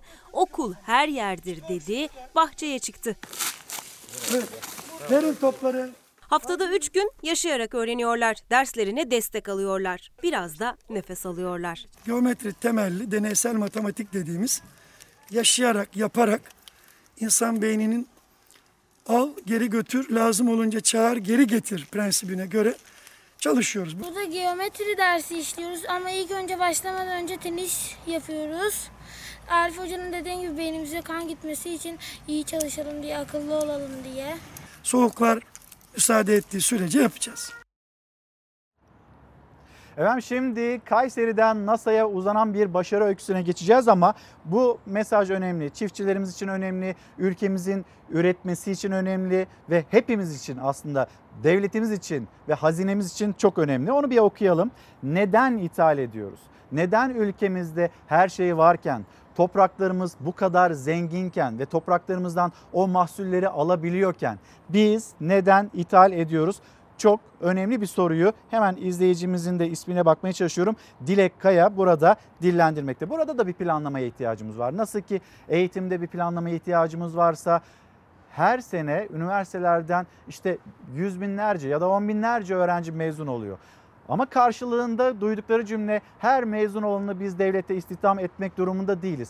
Belki öyle ama istihdam alanlarını genişletebiliyor muyuz? İşte problem tam da burada. Ve neden biz sürekli ithal ediyoruz memleketimizde bu kadar imkan ya da kaynak varken Dilek Kaya'nın sorusu bu şekilde. Ve gidelim şimdi Kayseri'ye. Kayseri'den NASA'ya uzanan o başarı öyküsüne. Kayseri'den NASA'ya uzandılar. Yaptıkları kartondan teleskop Hubble'ın konuğu olacak. Alümin folyo kullandım. Bir de ip kullandım.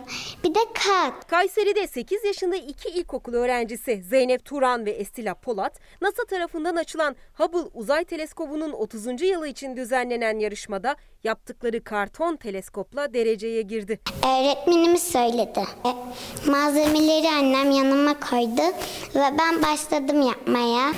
Karton, e, alüminyum folyo. Tamam. Bir de Türk bayrağı koymuştum başına. Türk bayrağı. Uzay teleskobu. Türkiye'yi temsil etmek için yarışmaya giren kız çocuklarının kartondan yaptıkları maket 150 proje arasında ilk 30'a girmeyi başardı. NASA tarafından online olarak sergilenmeye hak kazandı. Atık malzemelerle yaptık biz bunları. Ee, hiç yani düşünmemiştik. Yani birinci olacağımızı da hiç tahmin etmiyorduk açıkçası. Şenay Hanım günaydınlar intibak yasasını hatırlatıyor. 2000 sonrası emeklilerin intibakı unutuldu artık haberciler de gündeme getirmiyorlar demekte. Hala bekleyen bir düzenleme yani biz gündeme getiriyoruz aslında ama hükümetin ya da ilgililerin gündemine girmeyince hala öyle rafta bekleyen konulardan bir tanesi. Şimdi İstanbul Film Festivali kapsamında bugün vizyona girecek olan ya da seyircilerle buluşacak olan bir film Nomadland. Hey,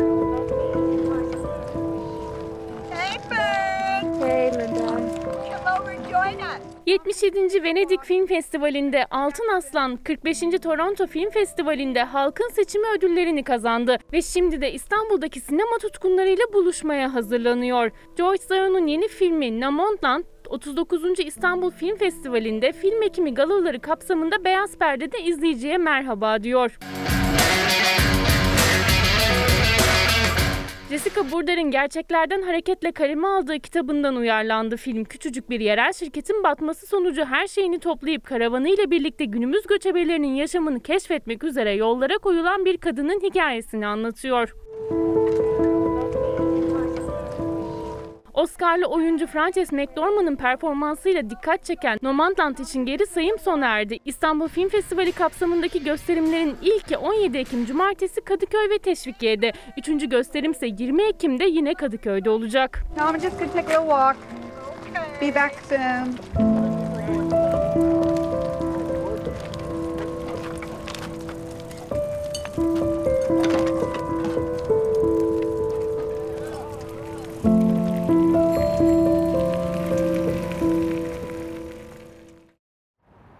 Ankara ile ilgili önemli bir uyarı var. Aktaralım. Ankara'da barajların doluluk oranı %26'ya kadar düştü. Suyumuzu dikkatli kullanmamız gerekiyor. Pandemi sürecinde çok fazla bir e, su kullanımı, su tüketimi oldu ve şimdi böyle bir e, durumla karşı karşıyayız. Ve zaten sonbaharda da e, son yılların belki son e, 50 yılın en kurak sonbaharını geçiriyor. Sadece Türkiye değil bütün dünya burada da dikkatli olmamız gerekiyor. Su konusunda Ankara'dan bir uyarı ve şimdi Van'a gidiyoruz. Van'dan da güzel bir haber var. Van'da üretilen bir makine Avrupa yolcusu. Gökyüzüne ses dalgası gönderip doluyu yağmura çeviriyorlar. Van'da üretilen makina Avrupa yolcusu. Van İş Geliştirme Merkezi'nde İranlı bir firma tarafından üretildi. Adı Dolu Savar. Ses dalgasıyla suyun kristalleşmesini engelliyor. Yağış yağmur oluyor. Yaklaşık 800 dönümlük tarım arazisi bu şekilde hasar görmekten korunabiliyor. Yaklaşık e, 20'den fazla makinamız Türkiye'de çalışmadadır. İlk ihracatımızı Azerbaycan'a yaptık. Avrupa'ya ihracatını düşünüyoruz. Uluslararası patente sahip dolu önleme cihazı otoparklar, tarım arazileri, güneş enerji panelleri gibi dolunun zarar verdiği her alanda kullanılabiliyor. Türkiye'nin en önemli sorunlarından bir tanesi işsizlik ve genç işsizlik. 25 yaşındayım. Annemle birlikte yaşıyoruz. Emekli maaşıyla geçiniyoruz rahmetli babamın. Eve ekmek parası getiremiyorum ben. Çalışıp para kazanmak istiyorum. Ne iş bulursam onu yapacağım yani. Ama bulamadım. İki yıldır iş arıyorum. Kendime uygun iş yok. Ne mesleğimize değer veriliyor, ne hani okuduğumuz bölümlere, ne yaşımıza, gençliğimize. Diplomalarının da yüksek enerjilerinin de çalışma heveslerinin de değeri yok onlara göre. Kimi kendine uygun iş arıyor, kimi ise ne iş olsa yaparım diyor. Hiçbiri iş bulamıyor. TÜİK'e göre gençlerde işsizlik %25,9. Uzmanlara göre ise her dört gençten biri değil ikisi işsiz artık. Genel işsizlikteki oranları kullandığımız zaman genç işsizlik oranının açıklanan %25,9 yerine %52,9'a kadar çıkmış olabileceğini görebiliyoruz. Okulum bitti, diplomam elimde ama işsizim yani. Kendi alanımda iş bulamadım. Özel hastanelere falan da başvurdum. Başvurmadığım hastane kalmadı. Seher Özkan 21 yaşında anestezi teknikeri. Tam 2 yıldır iş arıyor. Çalmadığı kapı kalmadı. İşkur'a başvurdu. Sonunda beklediği haber geldi ama bulabildiği iş kasiyerlik. Çalıştığım bir emek sarf ettiğim diplomam elimde ama işsizim. Mecburen kasiyer olacaksınız aslında. Aynen öyle. Aramaya geliyoruz fabrika işi vesaire yani yorucu işler, ağır işlerde e, çalıştırılıyoruz genellikle. Kablo sanayisindeydim. Kilom kadar ağırlıklar kaldırıyordum öyle söyleyeyim. E, Şu anda zaten girdik yok. Yani aslında diplomanız var, mesleğiniz var. Evet ama iş yok. Genç İşsizler platformuna göre kayıtlı olanlardan çok daha fazlası ümidini kaybetmiş durumda olan kayıtsız işsizler. Üstelik çoğu da üniversite mezunu. İş arama ümidini yitirmiş, çalışmaya hazır ama iş aramayan veya çalışan ama mevsimsel işçi olduğu için şu anda istihdam edilmeyen veya haftada sadece birkaç saat çalışanları da düştüğümüzde bu rakamın %40'lara kadar çıktığını yani yaklaşık 1,7 milyon üniversite mezununun e, işsizlikle şu anda uğraştığını maalesef söyleyebiliriz. Gençler çalışmak istiyor. Kendi ayakları üzerinde durup kimseye muhtaç olmadan yaşamak istiyor. Günlerce, aylarca belki de yıllarca iş kurum kapısını aşındıranlar var. Ama iş bulamayınca umutlar da yavaş yavaş tükeniyor. Ben 5 yıldan beri iş aradığım için bir umuttur diye gidiyoruz ama umut yok ya. Cidden yok. Hani bu ülkenin gençlerine hani imkan tanımıyorlar. Tanısalar bir şeyler yapar. Efendim bir teşekkür Medyamize Medya Gruba 13. Yılın Enleri Zirvesi ödül törenini gerçekleştirdiler. Ve yılın başarılı kadın televizyon temsilcisi ödülü Fox Haber Ankara temsilcisi Tülay Ünal Öçten'e, yılın başarılı hafta sonu sabah haberleri programı sunucusu ödülü de bize yani bana e, verilmiş. Çok teşekkür ediyoruz kendilerine. Şimdi bir mola verelim dönüşte buluşalım. Efendim bir kez daha günaydın. Çalar Saat hafta sonuna nokta koyacağız ama bir bilgi ve bir soruyla. Şimdi Enver Gökçe Dostları grubu tarafından 2020 Enver Gökçe Toplumcu Gerçekçilik Şiir Ödülü Enver Gökçe şiirine yakınlığıyla ve şiirimize kazandırdığı yapıtlarıyla şair Nihat Behram'a verildiği Enver Gökçe Dostları grubu tarafından bu bilgiyi bir aktaralım. Ve yarın burada bir misafir ağırlayacağız. İsmi Doktor Necda Kılınç çıkış bulan var mı? Ve bu kitaptaki çarpıcı bir soru şimdiden de soralım. Koronavirüs salgını sonrasında hayata bakışınızdaki en radikal değişiklik ne oldu? Hep birlikte bu sorunun yanıtını bulmaya çalışacağız. Ve kapatırken her zamanki gibi teşekkürlerimiz sizlere. Bizi izlediğiniz için teşekkür ederiz. Şimdilik hoşçakalın, güzel bir gün olsun.